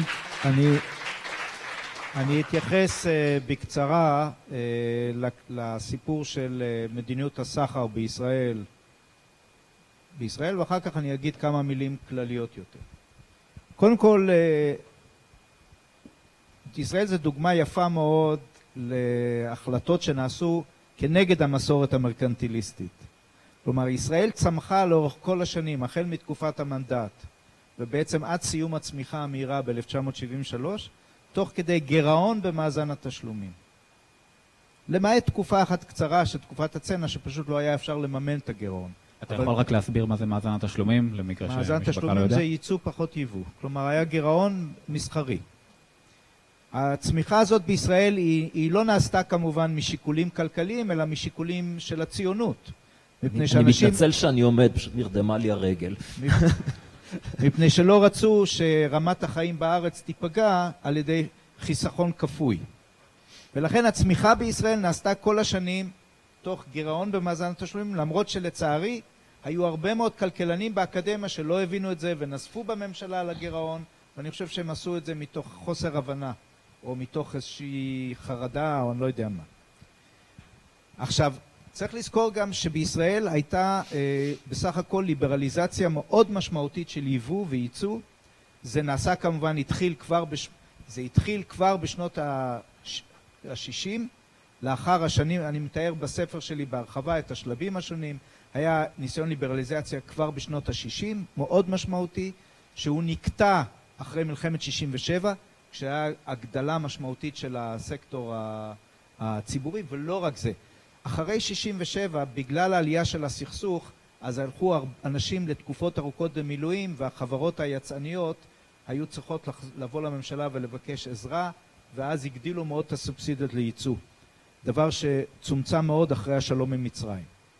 אבל בוודאי מאז שמונים וחמש, כשנחתם, מאז שבעים וחמש, שנחתם ההסכם עם האיחוד האירופי, שמונים וחמש ההסכם שנחתם עם, עם ארצות הברית, ומאז אלף תשע מאות תשעים מדיניות ה, מה שנקרא הורדת המכסים לארצות שלישיות שאינן אירופה ואינן ארצות הברית, הגדילו מאוד את החשיפה של ישראל לסחר בינלאומי, ואני מנתח בספר שלי בהרחבה באיזה סקטורים זה השפיע יותר, באיזה סקטורים זה השפיע פחות, ואני לא אכנס לפירוט יתר. אבל אני רוצה שנזכור גם דבר נוסף. אין ספק שהמחקר המדעי היום, הכלכלי, התקדם מאוד מאז אדם סמית. כי בתקופת אדם סמית אמרו, סחר הוא טוב, הוא טוב לכולם. אבל עמדה פה קונספציה שאנחנו בסך הכל בכלכלה היינו בקונספציה הזאת הרבה מאוד שנים, מסיבות של חוסר כלים לניתוח מעמיק יותר, שאני, שאנחנו קוראים לה קונספציה, מודל הפרט המייצג. יש לך מודל פרט מייצג, אז בעצם מה שקורה לו זה מה שקורה למשק וזה מה שקורה לכלכלה. אבל היום אנחנו יותר ויותר עוברים לדון במודלים מתוחכמים יותר, שאנחנו קוראים להם מודלים עם פרטים הטרוגנים. אנחנו מודעים לזה שיש קבוצות שונות באוכלוסייה, לקבוצות האלה יש אינטרסים שונים, ובהחלט הסחר יכול באמת ליצור מצבים שבהם גם קבוצה אחרת נפגעת.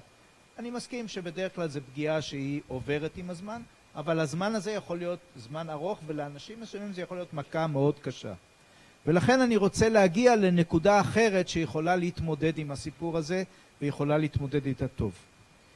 כדי לפתוח משק לסחר בצורה רחבה ו- ואמיתית, וכזאת שמוכנה גם להתמודד עם הפגיעה שתהיה, לפחות לתקופה מסוימת, עם קבוצות רחבות של עובדים, צריך שתהיה במשק גם מנגנון רווחה נדיב ורציני, שמסייע גם לעבור את התקופה הקשה, גם לסייע לאנשים בהכשרה מקצועית אם הם יחסית צעירים, ואם הם אנשים מבוגרים אז לפחות לאפשר להם שכר מינימום סביר וכן הלאה. כלומר, ברגע שקיימת מערכת כזאת של ביטוח חברתי משמעותי כנגד עוני, שזה המשמעות של מערכת רווחה, ביטוח כנגד עוני שהשוק החופשי, הביטוח בשוק החופשי לא מספק אותו, מסיבות רבות, המערכת הזאת יכולה להקל מאוד על הממשלה בצעדים של פתיחת המשק.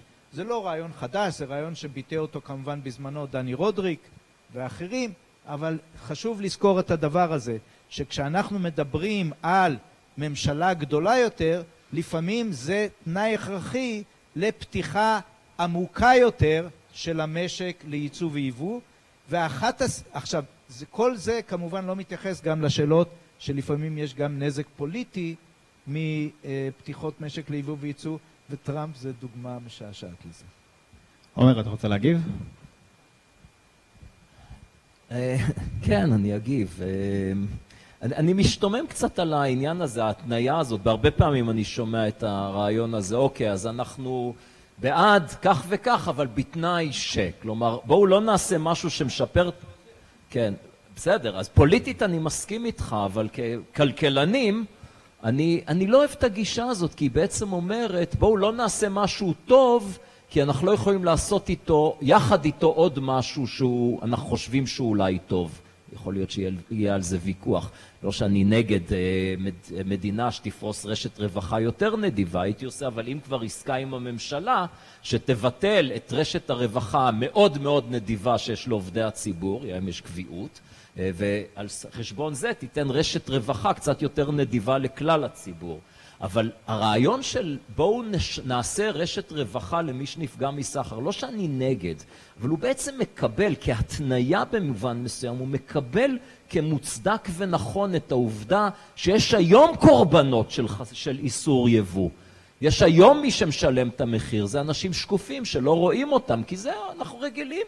אנשים שמקבלים שכר מינימום, שהזדמנויות התעסוקה שלהם נפגעות, שרמת החיים שלהם נפגעת בגלל יוקר המחיה, כן, אז זה ברור שאם נחשוף את המשק ליבוא, מצבם של אותם אנשים שאנחנו לא רואים ישתפר מאוד, אבל תמיד נראה את מי שבאמת נפגע, וכמובן שיש קורבנות, אבל להגיד אסור לפגוע בקבוצה קטנה, שאולי לפעמים אפילו קבוצה מיוחסת, שמצבה מצוין כדי לשפר את המצב של כל הכלל, עד שלא עשינו איזה רשת ביטחון לקבוצה הקטנה הזאת, אני, אני לא מקבל את זה, ואני נורא מתאכזב מזה שכל כך מעט כלכלנים בשיח הציבורי לא עוסקים בטענה מאוד פשוטה, להסיר חסמי יבוא, לאפשר יבוא לישראל, להתנגד ללובי החקלאי שמצליח לנצח את משרד הכלכלה, את שר האוצר, שלא רוצים לריב עם אף אחד, וגוזרים עלינו, על הציבור הרחב, לשלם מחירים גבוהים. אני, צר לי ש... מעט מאוד כלכלנים אומרים את הדבר המאוד מאוד פשוט הזה. כן, אני מבין. אם uh, אנחנו נאפשר יבוא חופשי של בננות לישראל, גדלה הבננות ייפגעו, הם יצטרכו לעבור גדל תמרים או משהו אחר. בסדר. אבל אתה יודע, מול, מול מאה או אלף מגדלי בננות, כמה אנשים יש, יוסי, שמשלמים את המחיר הכבד של בננות? זה לא תשעה מיליון, זה שלושה עשר מיליון. כל גזרה שמדינת ישראל גוזרת על הציבור הישראלי, היא גם גוזרת על הציבור ב- ביהודה ושומרון, על הפלסטינאים. יוסי, אתה רוצה להגיב? Uh, באופן, לא להגיב ספציפית, אבל uh, אני רוצה להתייחס לעוד נקודה אחת. כשאתה דיברת קודם, עומר, על החוק עידוד השקעות הון, שם ההצהרה גדולה פי כמה, זה לא באיזה השקעות מעודדים, אלא בעצם משרד האוצר ב-עשרים השנים האחרונות נטרל לגמרי כמעט את כל החלק של הסבסוד ההשקעות. הוא הצטמצם מאוד. לעומת זאת, הם משתמשים עכשיו במשאבים האלה כדי לתת הקלות לכל מפעל שמייצא הקלה ממס חברות. בעצם, כן, וזה, וזה גם תהליך שאפילו לא עוברת אישור מרכז, בעבר היה לאיזה גורם רציני, מרכז ההשקעות, ש, שאמור לבדוק אותם, ו, ואתה יודע מה, לפעמים גם בדק. ולפעמים היום, גם היה מושחת, היום, יש טרייד-אוף. היום מי שעושה את זה, זה פקיד ברשות המס, שאתה צריך להגיש לו טופס אחד ויחיד שבו אתה מציין שאתה מייצא יותר מ-שלושים אחוז נדמה לי מתוצרתך, וזה די בכך כדי שתקבל הנחה... עשרים וחמישה אחוז. מפ... מה? עשרים וחמישה אחוז. ואתה מקבל הנחה מפליגה במס החברות. אז אם כבר יש... וזה נעשה בתקופה שבה אין אפילו הצדקה, שום הצדקה לעודד ייצוא, מפני שבישראל יש אה, מאזן תשלומים מאוזן להפליג. אנחנו היום לא... מאזן בגלל... מסחרי. גם מאזן תשלומים. לא, מאזן התשלומים תמיד מאוזן. לא, בהגדרה. לא, לא, לא, לא, אני מתכוון לחשבון השוטף. חשבון השוטף. החשבון השוטף הוא בעודף, והמאזן המסחרי הוא פחות או יותר מאוזן. בוודאי אם אתה מוסיף שם תנועות הכנסות.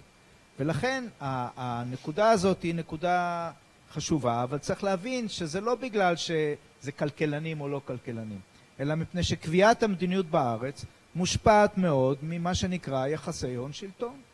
ואי אפשר להתעלם מהעובדה הזאת שלבעלי ההון יש להם את האוזן הקרויה של משרדי הממשלה ושל ראש הממשלה ושל השרים החשובים, ובסופו של דבר הם מפעילים את הלחצים, ואנחנו מקבלים מצב ש, שיש לנו בין השאר גירעון כי עשו הנחות גדולות מדי גם על מס חברות.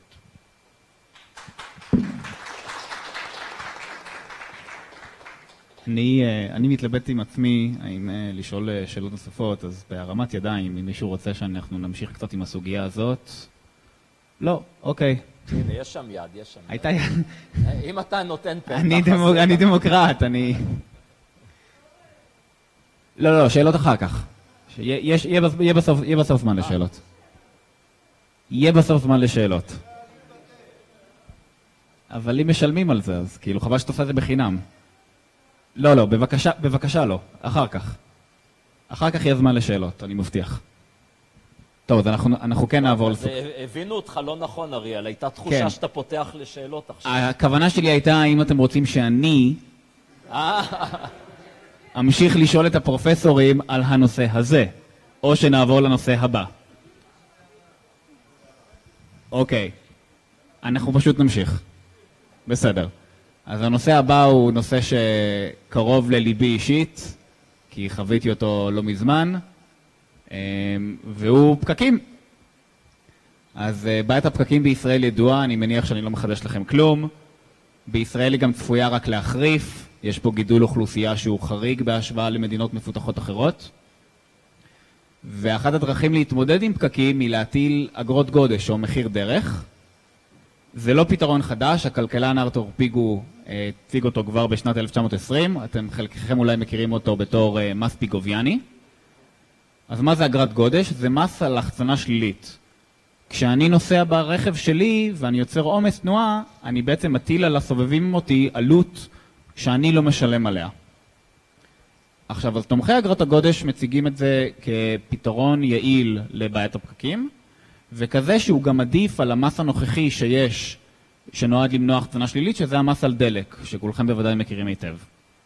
לעומת זאת, יש, יש, יש לנושא הזה גם מתנגדים, הם אומרים שזה להכביד את נטל המס, שהוא גם ככה נחשב פה גבוה לידי, על ידי הרבה אנשים, שהתקבולי מס לא ישמשו למטרות ראויות, שזה יותר למשל נגיד מה שאולי עומר חושב לגבי תפק, גודל הממשלה ותפקידה, ושלפני שמטילים אגרת גודש צריך קודם כל וראשית כל לשפר פה את התשתיות, ובראשן התשתיות של תחבורה ציבורית, כי אחרת אין בעצם אלטרנטיבה, ואנשים ייאלצו לשלם את אגרת הגודש מבלי שזה יעודד אותם לעבור לסוג תחבורה יותר יעיל ופחות, עם פחות תחצנות שליליות.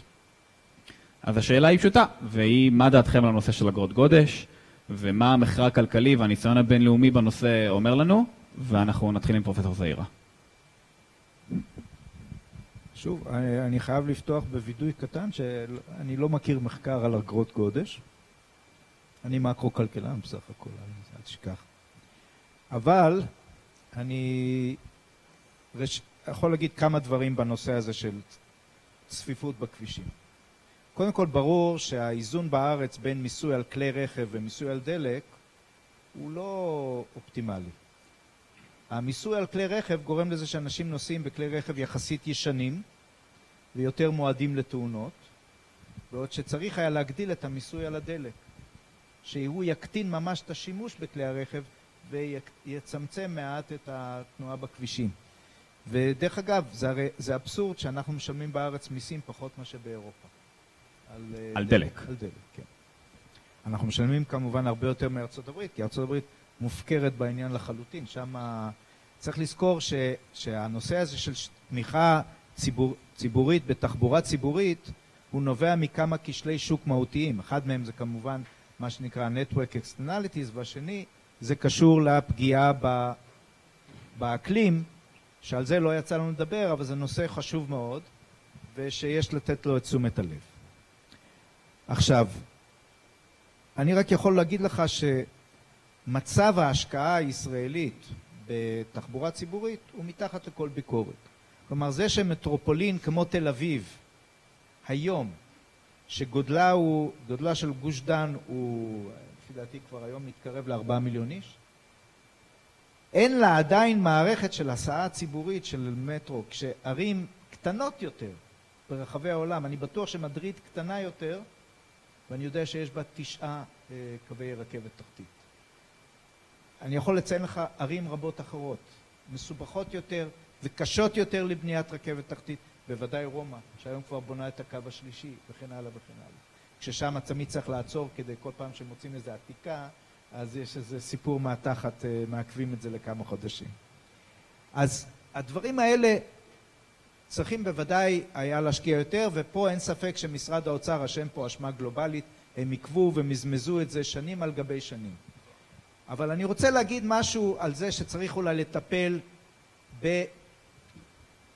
בשורש הבעיה. ושורש הבעיה זה הריבוי הטבעי הגבוה מדי בישראל.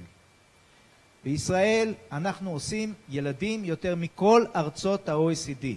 אישה ממוצעת בישראל יולדת שלושה ילדים על פני מחזור החיים, כשאפילו בסעודיה, שהיא המדינה אחרינו בארצות ה... בארצות ה-או אי סי די, יש משהו כמו שתיים נקודה חמש וכו'. שברוב הארצות יש הרבה פחות. עכשיו, הסיפור הזה לא קשור רק לחרדים ולא קשור רק לערבים, שגם אצלם דרך אגב שיעור הילודה יחסית יורד ומתכנס, אלא גם באוכלוסייה החילונית אנשים עושים הרבה ילדים. והשאלה היא למה? לדעתי אין מספיק מחקר כלכלי הזה, אבל אני יכול להציע לפחות בניתוח שלא מבוסס על מחקר, אלא יותר על מחשבה ואינטרוספקציה. לדעתי, אחת הסיבות המרכזיות לשיעור הילודה החריג בישראל, זה הסכסוך הישראלי-ערבי. העובדה שאנחנו חיים בסכסוך עם רמה מתמשכת של סכנה, גורמת לאנשים לעשות יותר ילדים. אני חושב שזה עובד דרך שני ערוצים. ערוץ אחד זה אמצעי לצמצום סיכונים, או לביטוח כנגד סיכונים, והדבר השני זה שיש פה איזושהי קונספציה לא מודעת, שחלק מהמאבק הוא גם מאבק דמוגרפי. לא משנה מה הסיבה, אני גם בטוח שצריך להקדיש לזה מחקר יותר רציני, אני מעלה את זה כהשערה בלבד, אבל אני חושב שאנחנו נקל מאוד על חיינו, ונושא הצפיפות פוגע לא רק בדרכים, אלא גם בשוק הדיור ובהרבה גורמים אחרים. אני חושב שהגיע הזמן שממשלת ישראל תחתור להסכמי שלום ברצינות עם שכנותיה, ובראש ובראשונה עם הפלסטינאים. יהיה לזה, יהיה לזה, שוב, זו דעתי האישית, אבל בספר שלי אני מראה שלסכסוך המתמשך יש מחיר כלכלי כבד מאוד.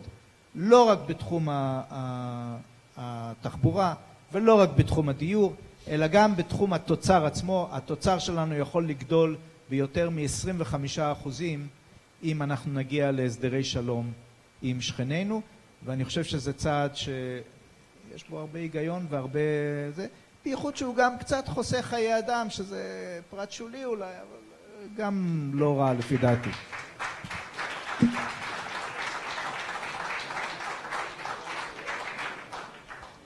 עומר? כן, אוקיי.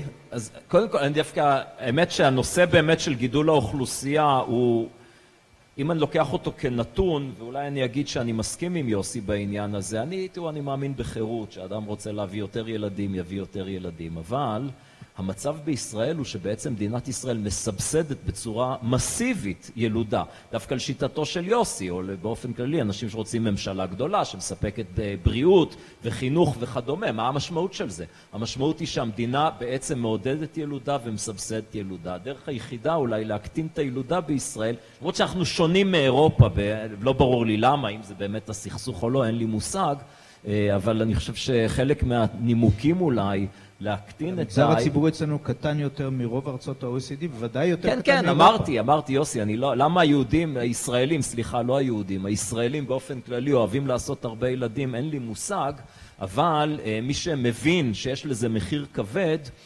צריך, ובעד חירות וחופש, אז להבין שהמצב היום הוא לא שהמדינה לא מתערבת, המדינה היום מעודדת ילודה בצורה מסיבית. ולענייננו, אגרות גודש, שכחתי להגיד קודם, האמת שבחלק מאוד גדול מהדברים שדיברנו עליהם, מי שרוצה להרחיב את הקריאה, יש לי בלוג וכתבתי על זה הרבה דברים. אז הבלוג זה עומר מואב דוט קום, קל לזכור, זה נקרא בעיקר כלכלה.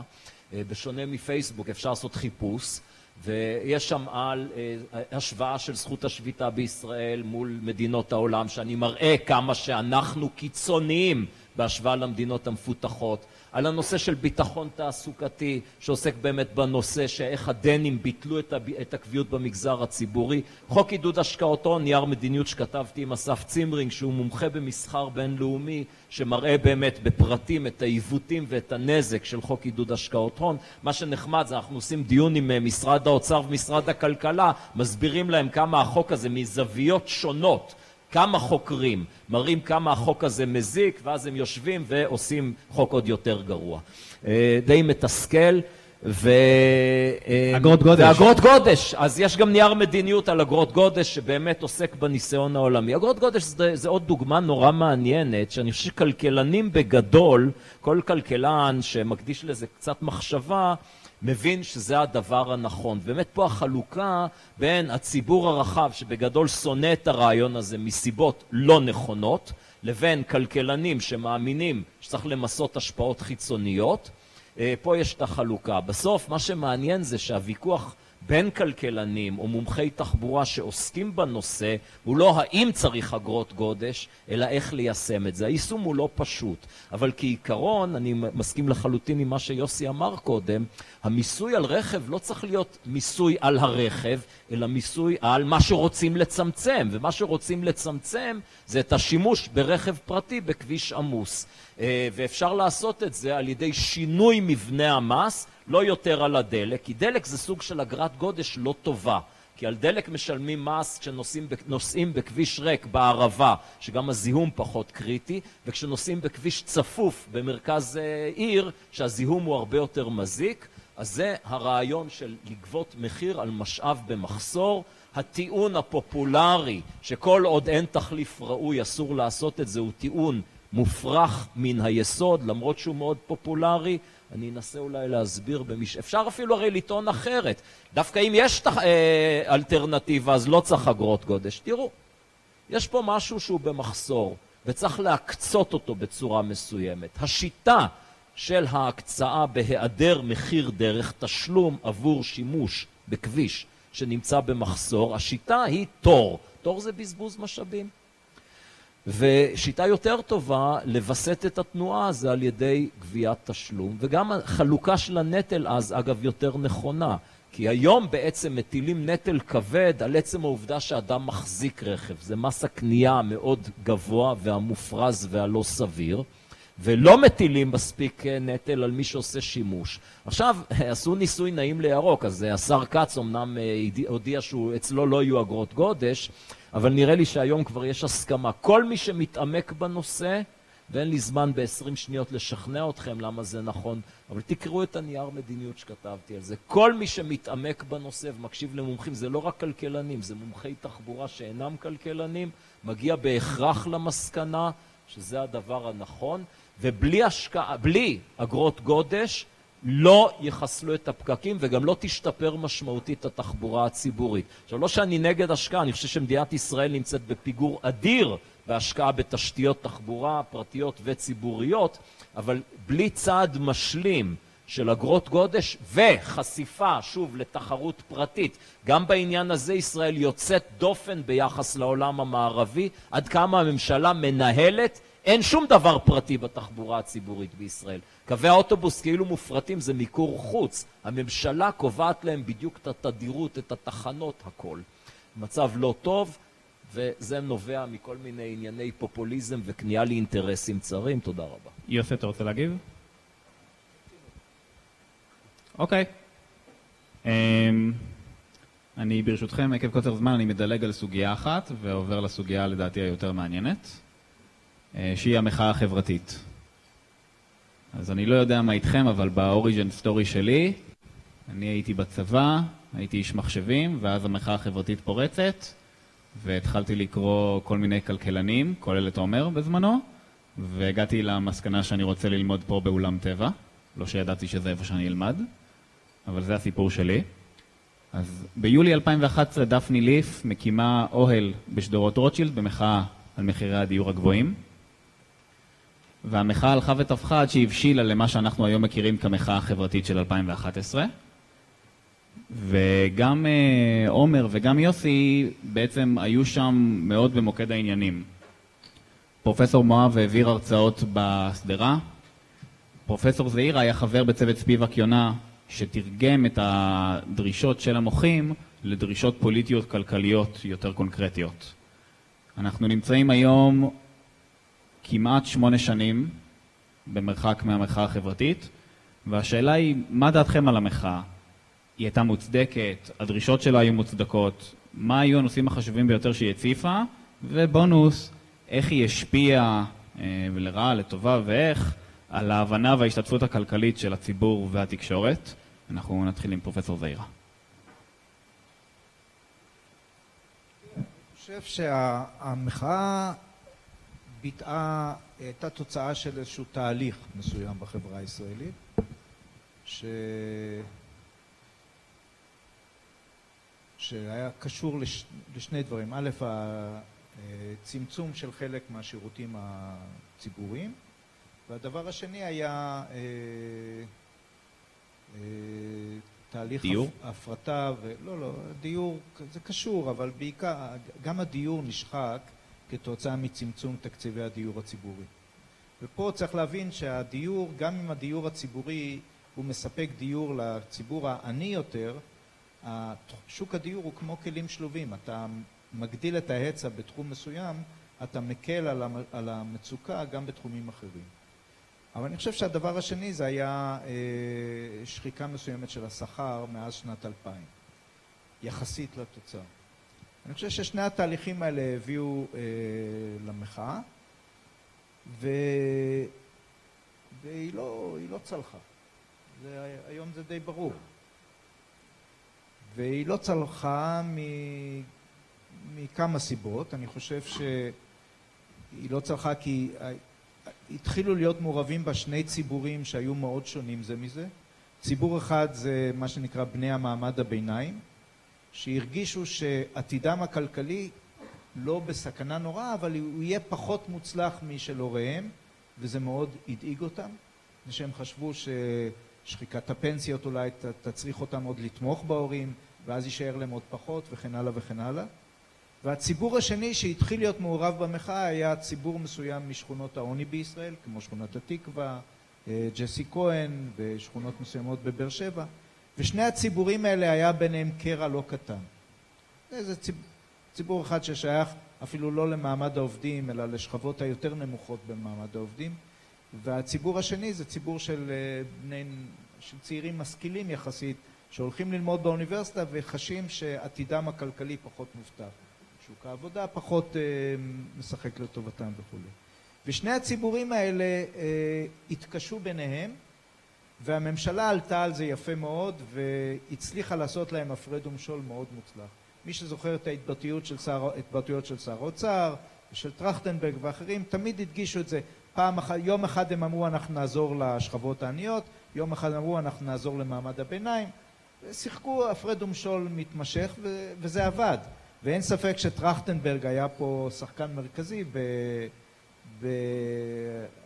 בהכשלת המחאה, מפני שהוא בעצם יצר דוח פומפוזי מאוד שמתייחס לדרישות של המחאה, אבל לא מציע להם כלום, מפני שהוא נשאר צמוד למה שנקרא למסגרת התקציבית הממשלתית, ולא היה יכול לשנות אותה לא למעלה ולא למטה. אז במובן הזה המחאה נכשלה. האם הכישלון הזה הוא כישלון אה, שהשאיר אחריו אה, זרעים או לא? אז קשה להגיד. אתה יודע, היכולת, א', יכולת הנבואה היא קשה, בייחוד אחרי חורבן בית שני.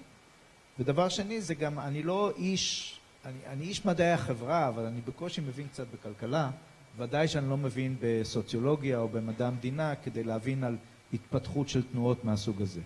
אני רק יכול לומר שלפעמים ניצוץ כזה שנדלק ונכבה בתקופה אחת, פתאום כשעולה איזושהי הזדמנות פוליטית יוצר אחריו, תקופה אחר, רבה אחרי זה, מעין סיפור מפתיע. אני אתן לך דוגמה. ב-אלפיים ואחת עשרה, בערך חודשיים אחרי המחאה החברתית בארץ, צמחה תנועת Occupy Wall Street בניו יורק. ישבו כמה בחורים צעירים והעלו בדיוק את כל הסיפור הזה של the one percent, המאיון העליון והעשיר, לעומת ה-תשעים ותשע אחוז וכו'. ויצרו בעצם סוג דומה של מחאה, התיישבו שם באוהלים וכו' וכו'. גם זה נכשל. מהר מאוד המשטרה אחרי חודשיים שלושה פינתה אותם, כמו שהיא פינתה את, המב... את האלה שישבו בשדרת רוטשילד, וזה בעצם התחיל, הפינוי בארץ התחיל בשכונת התקווה, ואחרי זה שדרות רוטשילד, אבל גם בניו יורק פינו אותם. ומתברר שלקח חמש, שש שנים אחרי זה, והופיע ברני סנדרס במערכת הפוליטית האמריקאית, מין סוציאליסט קשיש בין שבעים ושש, שמצליח לסחוף אחריו המון צעירים, שלא מתביישים להגיד, כן, אנחנו סוציאליסטים. אנחנו סוצ... הוא בעצם לא סוציאליסט רדיקלי, הוא סוציאל דמוקרט בסגנון האירופי. אז אנחנו לא יודעים איך הדברים האלה התפתחו. אי אפשר לנבא אותם. זה תהליכים מאוד מורכבים. אתה אומר זה עוד מוקדם בשביל היסטוריונים, שמונה שנים. אתה מכיר את המשפט ששאלו מישהו חכם, שאני שכחתי את שמו, מה דעתו על המהפכה הצרפתית? אז מה, אני לא יודע, זה עוד קצת מוקדם לשפוט. עומר? כן, אני חושב שפה יש לנו את חילוקי הדעות, ופה אני חושב, המחאה הייתה מוצדקת לחלוטין, שממשלת ישראל לא עשתה מה שהיא צריכה לעשות כדי לאפשר גם לחלשים וגם למעמד הבינוני לחיות כמו שצריך. Uh, הבעיה היא מה באמת הפתרון. ואני חושב שצוות uh, ספיבק יונה הזיק למחאה, הוא תרם לדרישות בכיוונים לא נכונים, ושוב, אני לא זוכר אם זה היה פרופסור זעירה או יוסי שנתן שם את הייעוץ, אבל בסוף אתם תמיד הולכים לאותו כיוון של אוקיי, אז בואו נגדיל את המיסים ונגדיל את הממשלה ונקטין את הפערים בחברה. זה בעצם היה הכיוון, ואני שוב עומד פה מתוסכל, ואני אומר, רגע, איפה כל הכלכלנים שיגידו, תסיר חסמי יבוא, תוריד את יוקר המחיה, תקל את הבירוקרטיה, תאפשר לבנות פה יותר, וכו' וכו', דברים שאמרתי כבר קודם. ואני, כש... במעט פעמים שהזמינו אותי לדבר עם המוחים, כי מטבע הדברים הם לא אהבו את מה שאני אומר, מי שאתם יודעים, מי שהוביל את המחאה, כן, סתיו שפיר, שמולי, דפני ליף, עם אג'נדה מאוד כזאת שהממשלה צריכה לפתור לנו את כל הבעיות, ופיקוח שכר דירה, כל מיני דברים שגויים. אני זוכר שישבתי בכיכר המדינה זה היה, אמרתי, תראו, אם אתם במחאה, כי אתם רוצים לקחת מהכיס שלכם ולתת לחלשים יותר, אז אני מסיר בפניכם את הכובע, כל הכבוד. אז תדרשו שהממשלה באמת ת, תגשר את הפער שיש לכם בין ההכנסות להוצאות, כי זו בעצם הייתה הטענה. אנחנו אנשים צעירים, ההכנסה שלנו נמוכה, טענה נכונה, ההוצאות שלנו גבוהות כי יוקר המחיה גבוה, טענה נכונה, יש פער. אנחנו לא גומרים את החודש, כמו שאומרים. אנחנו רוצים שהממשלה תעזור לנו לגמור את החודש. והסברתי להם, זה אפילו לא כלכלה, זה מתמטיקה פשוטה. ממשלה לא יכולה לתת מתנות לציבור, כן? אמנם כחלון ניסה לשכנע את כולנו בשנים האחרונות שהוא יכול לתת מתנות לציבור, אבל האמינו לי, הוא לא הביא כסף מהבית, לא הוא, ולא נת... נתניהו בטח לא הוציא מהכיס הפרטי שלו לתת לציבור, כן? גם אם הוא רצה, הוא לא שהוא רצה, אשתו ודאי לא הייתה מרשה לו. אז מה בסוף? אם הממשלה צריכה להוציא יותר כסף במקום אחד, היא צריכה לגבות את זה. ואמרתי להם, אתם רוצים תוספת של הממשלה שתתערב ותסבסד חינוך מגיל אפס עד גיל חמש?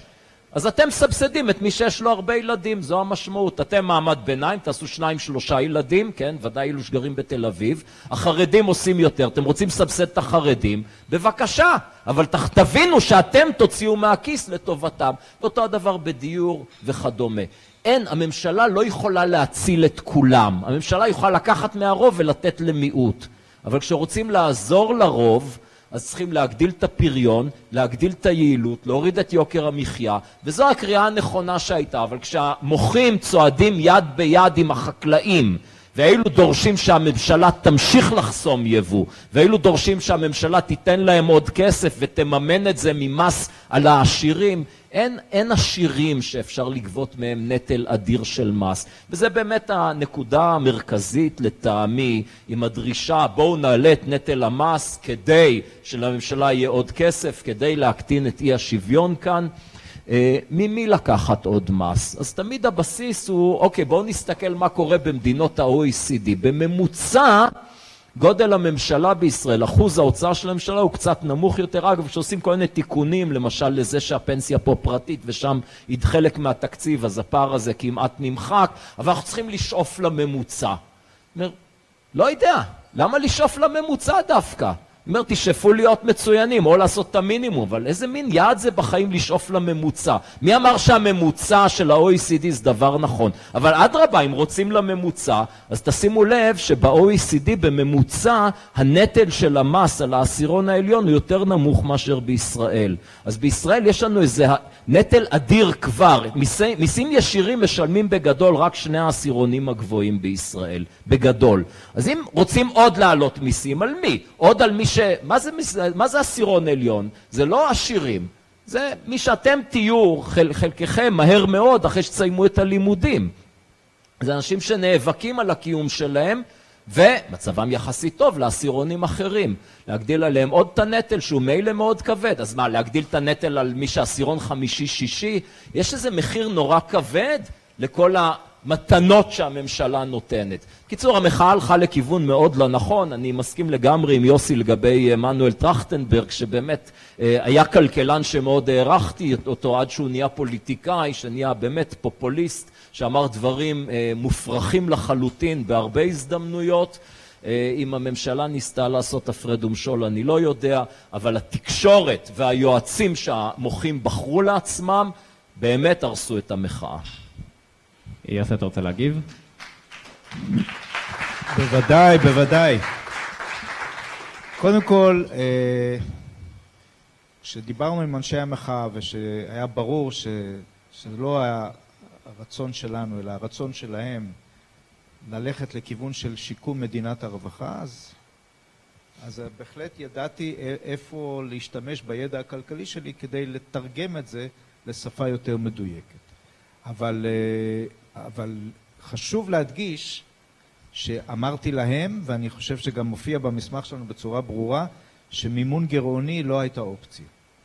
ושבהחלט, אם רוצים להעלות את ההוצאות החברתיות של הממשלה, וזה לגיטימי, אז צריך לממן את זה על ידי העלאת מיסים. עכשיו, אני לא מסכים איתך כל כך שבעצם אין ממי לשלם מיסים. נטל המס בישראל הוא בסך הכל שלושים אחוז תוצר. שלושים אחוז מההכנסה. כאשר הנטל המס הזה גם בעצמו מתחלק בצורה ששונה מאוד מארצות ה-או אי סי די מבחינת מיסים ישירים ומיסים עקיפים.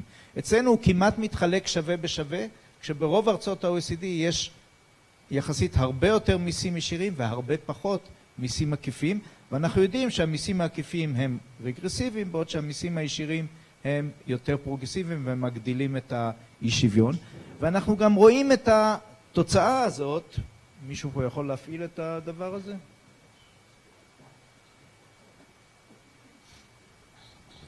כן.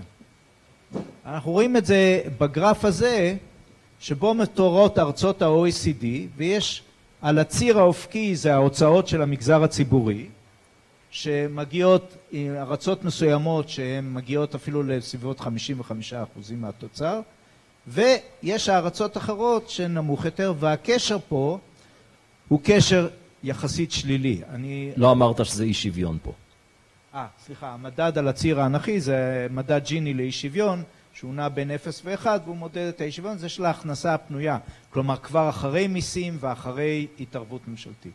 עכשיו, הקשר הזה הוא קשר שלי, אני גם רואה את זה במחקר הרבה יותר מדויק, פה זה רק כמובן אילוסטרציה ראשונית, ולכן בסופו של דבר יש לי, ישראל נמצאת במקום חריג בין השאר בגלל הרמה הנמוכה של ההוצאות הציבוריות, ובמיוחד הרמה הנמוכה של המיסוי ישיר.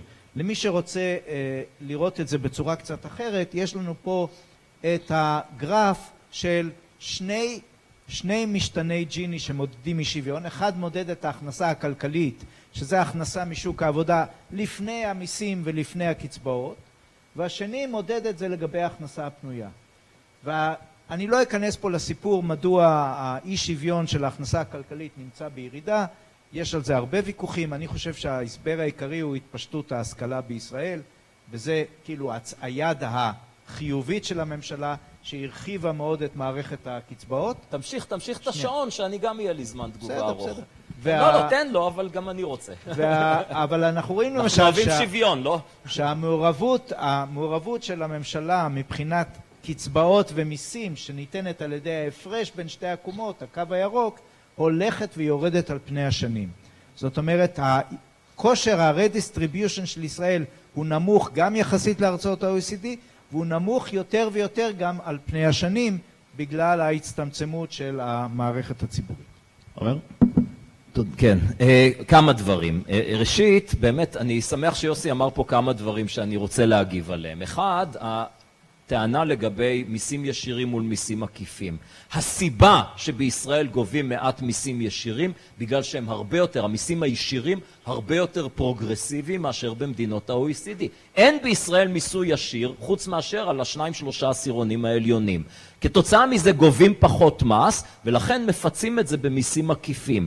כלומר, בגלל עודף פרוגרסיביות, מיסים מקטיני פערים, בגלל עודף פרוגרסיביות במערכת, אנחנו קבלים משהו שאז מאפשר לאנשים להגיד, יש פה חוסר פרוגרסיביות. אז זה דבר ראשון. דבר נוסף, באמת שמחתי על הציור הקודם, כי זה שוב מחזיר אותי לתסכול שלי, יוסי, ממך ומעוד כלכלנים אחרים, שכל הזמן הוצאות הממשלה ואי שוויון. הוצאות הממשלה ואי שוויון. בואו נדבר על איך, בדברים שככלכלנים יש לנו הסכמה, אפשר לשפר מאוד את איכות החיים כאן. בלי כל הזמן העיסוק הזה רק של כמה אפשר להגדיל, איך למסות עוד ולצמצם פערים. אני לא חושב שצמצום פערים צריך להיות בכלל מטרה, ודאי ככלכלן אין לי שום עמדה על זה, אבל כאדם, כן, יש לי עמדה על איך שפר את איכות החיים של מי שחלש, ולהתעלם מכל הקנאה שיש כלפי מי שהצליח. זו עמדתי. עכשיו, לגבי הנושא הזה של הכנסה כלכלית, צריך לזכור שהכנסה כלכלית, כלומר, הכנסה, האי שוויון בהכנסה ברוטו, שנקרא לפני התערבות ממשלה, הוא לא... כאילו זה מה שנתון, ואז הממשלה מתערבת, והנה בישראל באמת הפער בין הברוטו לנטו הוא קטן, כי כנראה שהממשלה מתערבת לא מספיק. אבל ההתערבות של הממשלה משפיעה מאוד על אי השוויון בהכנסה הכלכלית. מדוע? כן, כן. אני אבל רוצה ללכת לכיוון אחר. למשל, מה קרה שאנחנו רואים איך ההכנסה הכלכלית במקרה ב-אלפיים ושלוש מתחילה לרדת. במקרה כשנתניהו מקצץ קצבאות וגורם לאנשים לעבור מקצבאות לעבודה. זה מיד מגדיל את האי שוויון בהכנסה הפנויה ומקטין את האי שוויון בהכנסה הכלכלית. אבל יש יתרון לחיים מעבודה על פני קצבאות. א', זה פחות גוזל מהקופה הציבורית. ב', כשעובדים אז אפשר גם להתקדם בעבודה. ב', ילדים גדלים בבית שהם רואים שההורים שלהם עובדים. וככה אפשר לחלץ את המדינה מרווחיו. תשימו לב, מה שמדהים זה לא רק שההכנסה הכלכלית יורדת, גם ההכנסה, האי שוויון בהכנסה הפנויה יורד. והמחשבה שאם המדינה עכשיו תתערב ותנסה להגדיל את הפער, כמו שהוא קיים במדינות אחרות, בלי שזה יגדיל מאוד את ההכנסה הכלכלית, אני חושב שהיא שגויה. היה לנו שר אוצר, שהוא שר אוצר טוב, קראו לו נתניהו, שעשה דברים אמיצים, חבל שהאיש הזה נעלם. אתה רואה... אני רוצה להגיד משהו שהוא קצת אולי נועז, אבל אני אגיד אותו. אנחנו בזמן פציעות. אני לא גורדוניסט, אני לא חסיד של דת העבודה, ואני חושב שלפעמים זה לא נורא שבן אדם או בת אדם מקבלים קצבה שמאפשרת להם לעבוד פחות. ואני אחדד את הדברים. תחשבו על אם חד-הורית לשניים או שלושה ילדים. היא יכולה לקבל קצבה, לעבוד חצי משרה או שליש משרה, ולהיות קצת יותר בבית ולדאוג לילדים שלא יסתובבו יותר מדי ברחוב, ושלא יחשפו לפשע, והיא ככה תדאג להכנסה הכלכלית של הדור הבא. לעומת זאת, אפשר לדחוף אותה לשוק העבודה, ואז היא תעדר מהבית שעות ארוכות, והילדים יכולים להיות יותר מוזנחים ולהידרדר לפשע. צריך גם את זה להביא בחשבון. יוסי, הכל בגבולות הסביר. הייתה פה תרבות של קצבאות, ונתניהו צמצם אותה מאוד, ואנחנו רואים היום שבסוף גם בתוצאה שאכפת לך, הכנסה הפנויה, האי שוויון מאוד מצטמצם. טוב, אנחנו בעצם כבר סיימנו לפני די הרבה זמן. השאלה, אם אתם רוצים להישאר כמה דקות בשביל שאלות מהקהל, אני אשמח. תלוי בכם. שחקת אותם. כן, אוקיי, כן, אני חוזר אלייך, כן. יש, יש מיקרופון לתת לה, או שאת פשוט תצעקי ממש חזק? כן.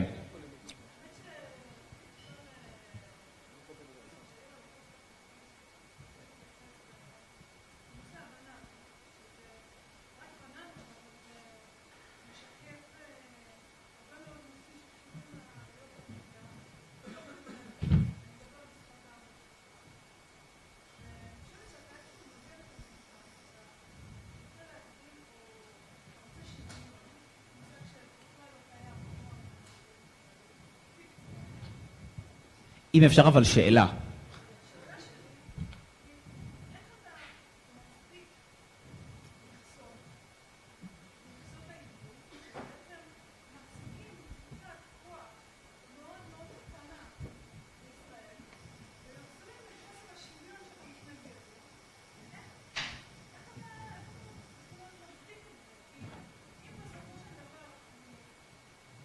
זו הייתה שאלה, אני בסדר עם זה. אתה רוצה לענות, יוסי?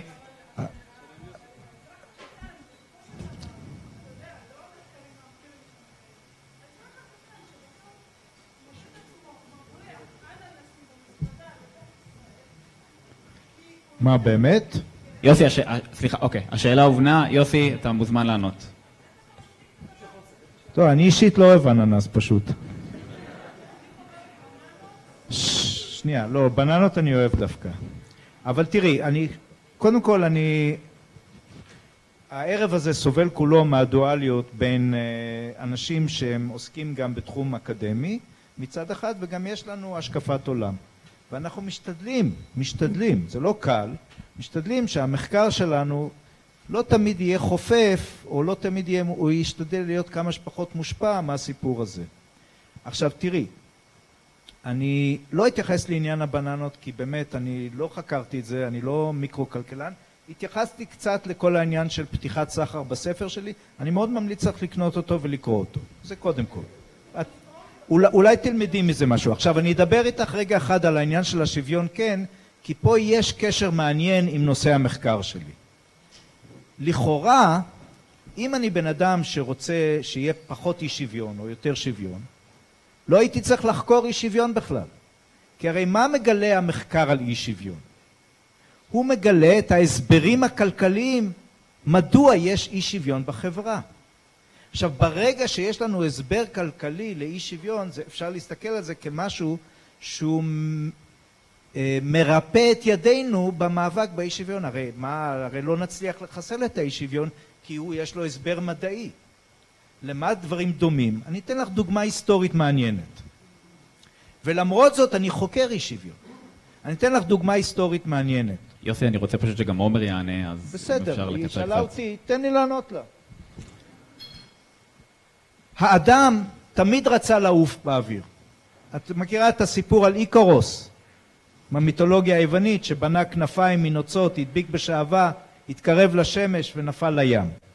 תמיד אנחנו חלמנו על תעופה.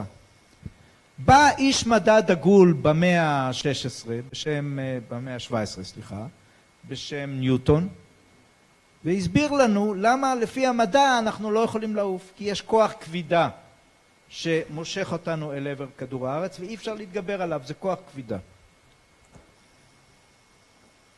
למרות זאת, בני אדם לא ויתרו על החלום לעוף, ומצאו לזה פתרון טכנולוגי, שלקח איזה כמה מאות שנים, כמובן רק במאה ה-עשרים, בתחילת המאה ה-עשרים, טס המטוס הראשון. אותו הדבר גם פה. זה נכון שיש הרבה מאוד אנשים והרבה מאוד תנועות פוליטיות שרוצות לצמצם את האי שוויון, שזה האג'נדה שלהם, האג'נדה המרכזית ביניהם. זה, הייתי אומר, זה לא מעט גורמים וזרמים בעולם. יכול להיות שאת לא אוהבת את זה, זו זכותך כמובן, אבל יש מיליוני אנשים בעולם שזה חלום עמוק אצלם. עכשיו, לכאורה אני במחקר שלי פועל נגד החלום הזה, כי אני מסביר באופן מדעי, משתדל להסביר באופן מדעי, למה יש אי שוויון. ואני כאילו מקבע את התפיסה שזה מטבע העולם. אבל למרות זאת אני ממשיך במחקר הזה, כי זה תפקידי, לחקור.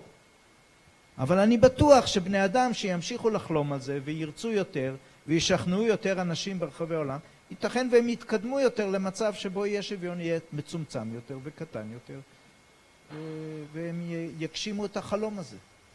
עומר, אתה רוצה לומר גם כן, או אתה שנשאל שאלה? אני אגיד רק בתמציתיות, שאני חושב שבא, אני אוהב את המשל של יוסי על המטוס, אני חושב שבניסיונות כן לעוף, נהרגו אנשים, אבל המספר של האנשים שנהרגו בניסיונות לעוף הוא כאינו כאפס לעומת מספר האנשים שהם קורבנות הניסיונות לשוויון. אני חושב מדובר על עשרות, אם לא יותר, של מיליונים שנרצחו בשם רעיונות השוויון לכולם, הסוציאליזם, הקומוניזם וכדומה. אז אני קצת מסתייג מהעובדה שחבר'ה צעירים, במקום ללמוד מניסיון העבר וההיסטוריה, כל פעם אומרים, כן, אנחנו לא סוציאליסטים, אנחנו בעד כלכלה מבוססת משאבים. כל פעם ממציאים לאותו הדבר שם חדש. צריך להיות מאוד זהירים עם החלומות האלו, ואני חושב שהתפקיד שלנו ככלכלנים, שגם קצת יודעים היסטוריה, זה להזהיר את החבר'ה הצעירים שחלק מהחלומות שלהם הם הרסנים. וזה מחזיר אותי באמת לנקודה של יוסי שאמר, זה המוחים רצו יותר מדינת רווחה, אז אנחנו רק אמרנו להם איך. לא, אני חושב שהתפקיד שלנו ככלכלנים להגיד, רגע, אתם רוצים מדינת רווחה כי אתם חושבים שזה ישפר את איכות החיים שלכם, אבל אתם טועים. כך אני לפחות סבור. אז סיימנו? יש לכם זמן לעוד שאלות? עוד בואו בוא נגיד אחת, אבל בואו רק תגדיר ששאלה זה משפט עם סימן שאלה כן, בסוף. ש... אחרת נשאר שאלה, פה כל שאלה הלילה. שאלה אחת עם סימן שאלה בסוף? כן, עד שם בסוף. אלישבע, כן. לקח זמן לראות.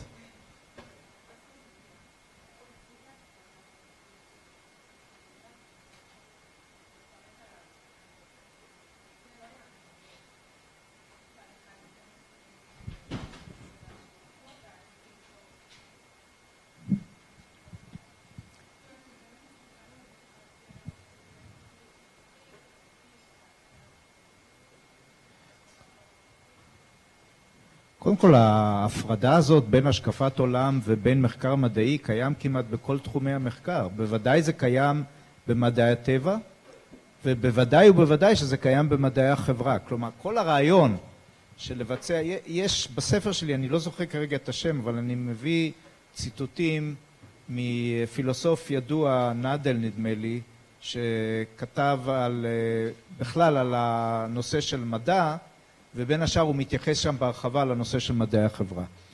העובדה שאנחנו כחוקרי חברה מנסים לחקור ולהבין איך עובדת החברה האנושית, שאנחנו חלק ממנה, ויש לנו דעות עליה, ויש לנו השקפה לגביה.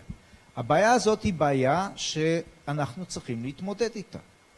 ואיך אנחנו יוצרים מצב שהמחקר שלנו לא יהיה מוטה מהדבר הזה. עכשיו תראי, איך אני מתמודד עם זה? אני מתמודד עם זה במיטב יכולתי. אני יכול לתת לך כמה דוגמאות פשוטות. למשל, הרבה מאוד אנשים באים אליי בטענות, מדוע בספר שלי על כלכלת ישראל, אני מתאר איך התיאוריות של מילטון פרידמן, התיאוריות הכלכליות, עובדות כל כך יפה, גם בתחום האינפלציה וגם בתחום מאזן התשלומים. ו...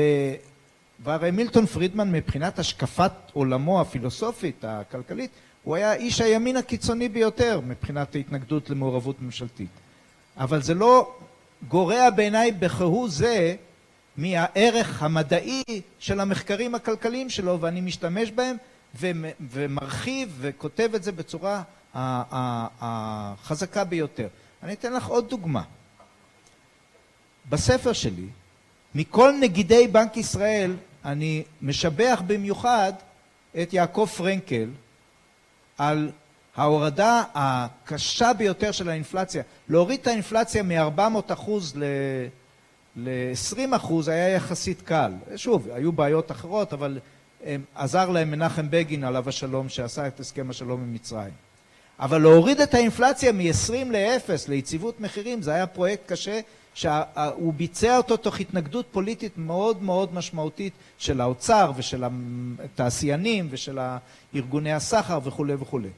ובאו אליי אנשים ואמרו לי, מה, מה אתה נותן שבחים ועלה לפרנקל? הוא כזה והוא כזה והוא כזה והוא גנב חליפה ופה... אמר, רבותיי, לא מעניין אותי.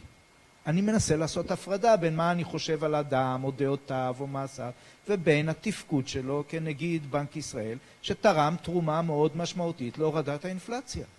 עכשיו, אני יכול להגיד לך יותר מזה. אני, במחקר שלי, יש לי לפחות שני מחקרים אמפיריים ועוד מחקר אחד תיאורטי, שאני נותן בהם חיזוק מאוד משמעותי לתיאוריה של ציפיות רציונליות.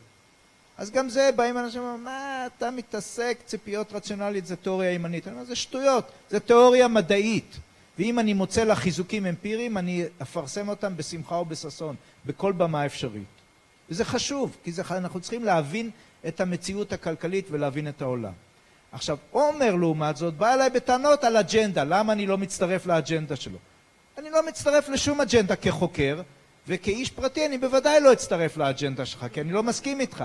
אבל כחוקר אני עוסק בהרבה נושאים, חלקם, בחלקם אני מתאר כשלי שוק, כמו בעבודה שלי עם עודד. יוסי, יאללה, שוויון, אתה רוצה לענות על השאלה? ובחלקה אני... שוויון, יוסי. שנייה, אין שוויון פה בינינו, בחייך, יש בחירות, היא שאלה אותי. ובחלקה אני, אני מחזק מאוד את התיאוריה של התחרות המשוכללת, כמו המאמר שלי למשל שמסביר איך מודל של תחרות משוכללת ו...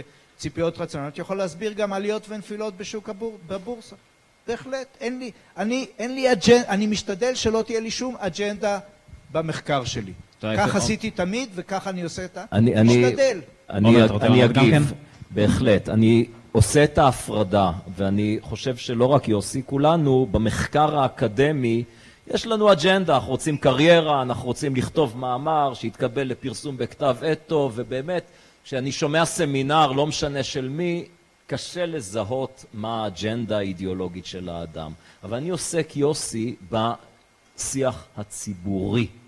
ושם, אני חושב שזה תרגיל רטורי מאוד יפה מה שאתה עושה. להגיד, חבר'ה, אני כלכלן מקצועי, אני פה לא בא עם האג'נדה שלי, אתם תגידו לי מה אתם רוצים, ואני ככלכלן מקצועי אגיד לכם מה הדרך הכי טובה לעשות זה. ואני זוכר מצוין, במחאת אלפיים ואחת עשרה, אני... רעיון איתך בטלוויזיה, אתה פותח במשפט הזה, ואז מיד אתה אומר, ומה שצריך לעשות זה, כמובן, להעלות מיסים, להגדיל תוצאות הממשלה, וצמצם את האי שוויון מיידית. אז זה, במחילה, זה בעיקר תרגיל רטורי. עכשיו, אני לא מבקש ממך שתשנה את עמדותיך, אני מבקש ממך שתצטרף לדברים שאין לנו ויכוח לגביהם. כל העולם של... כלכלה יותר יעילה, להגדיל רווחה, להגדיל פריון. מה, אתה מתנגד לדברים האלה? אתה לא רוצה שיהיה לאנשים יותר טוב? הרי זה מה שאני אומר. הנה האמצעים כדי לשפר את איכות החיים של הישראלים, בעיקר החלשים. מסחר בין, אולי אתה לא מסכים, אבל אז, אבל אז אתה חוטא לתפקידך ככלכלן, כי אני עוסק בדברים שיש קונסנזוס במחקר הכלכלי. מסחר בין... אבל מס... מה? אני מדבר ציבורית רק על מה שאני חוקר. אוקיי. אני מדבר ציבורית שלי בתחומים שעסקתי בהם ציבורית. אז חבל שאתה לא חוקר טיפה את הנושא של מסחר בינלאומי. מה זה לחקור? טיפה להסתכל על מה הקונסנזוס במדע. אין, אני לא מכיר כלכלן, נו, יפה, אז אתה לא יכול להתחמק מזה שאתה כן מבין שמסחר בינלאומי חופשי משפר את איכות החיים ולא יוצר אבטלה, בניגוד לקשקושים שכל מיני יחימוביץ' ושרגא ברוש מספרים. זה פשוט קשקושים, זה לא נכון עובדתית. מה אתה רוצה, שאני ארדוף כל הזמן אחרי אנשים שאתה רודף? לא, אני רוצה, אל תרדוף אחרי אף אחד, אבל יוסי, שמראיינים אותך בתקשורת איך לשפר את איכות החיים, זה לא רק כל הזמן צריך לעלות מיסים ולהקטין את הפערים. יש עוד, אל, אני לא אומר אל תגיד את זה, תגיד זאת עמדתך, זה מה שאתה מאמין. אבל יש דברים נוספים, אפשר לשפר את התחבורה על ידי אגרות גודש, כלכלנים מאמינים בזה, אתה לא צריך לחקור את זה, תקרא טיפה. אפשר להגיד שפיקוח שכר דירה שסתיו שפיר מקדם, תחשב הוא מסוכן, כי אנחנו יודעים, אני לא חוקר של שכר דירה, אבל קראתי טיפה על זה, דוחות של ה-או אי סי די, אז אני יודע את זה, אז אני יכול להתבטא ציבורית. תראה, פנו אליך להיות כלכלן של יועץ של צוות המחאה, ספיבק ויונה.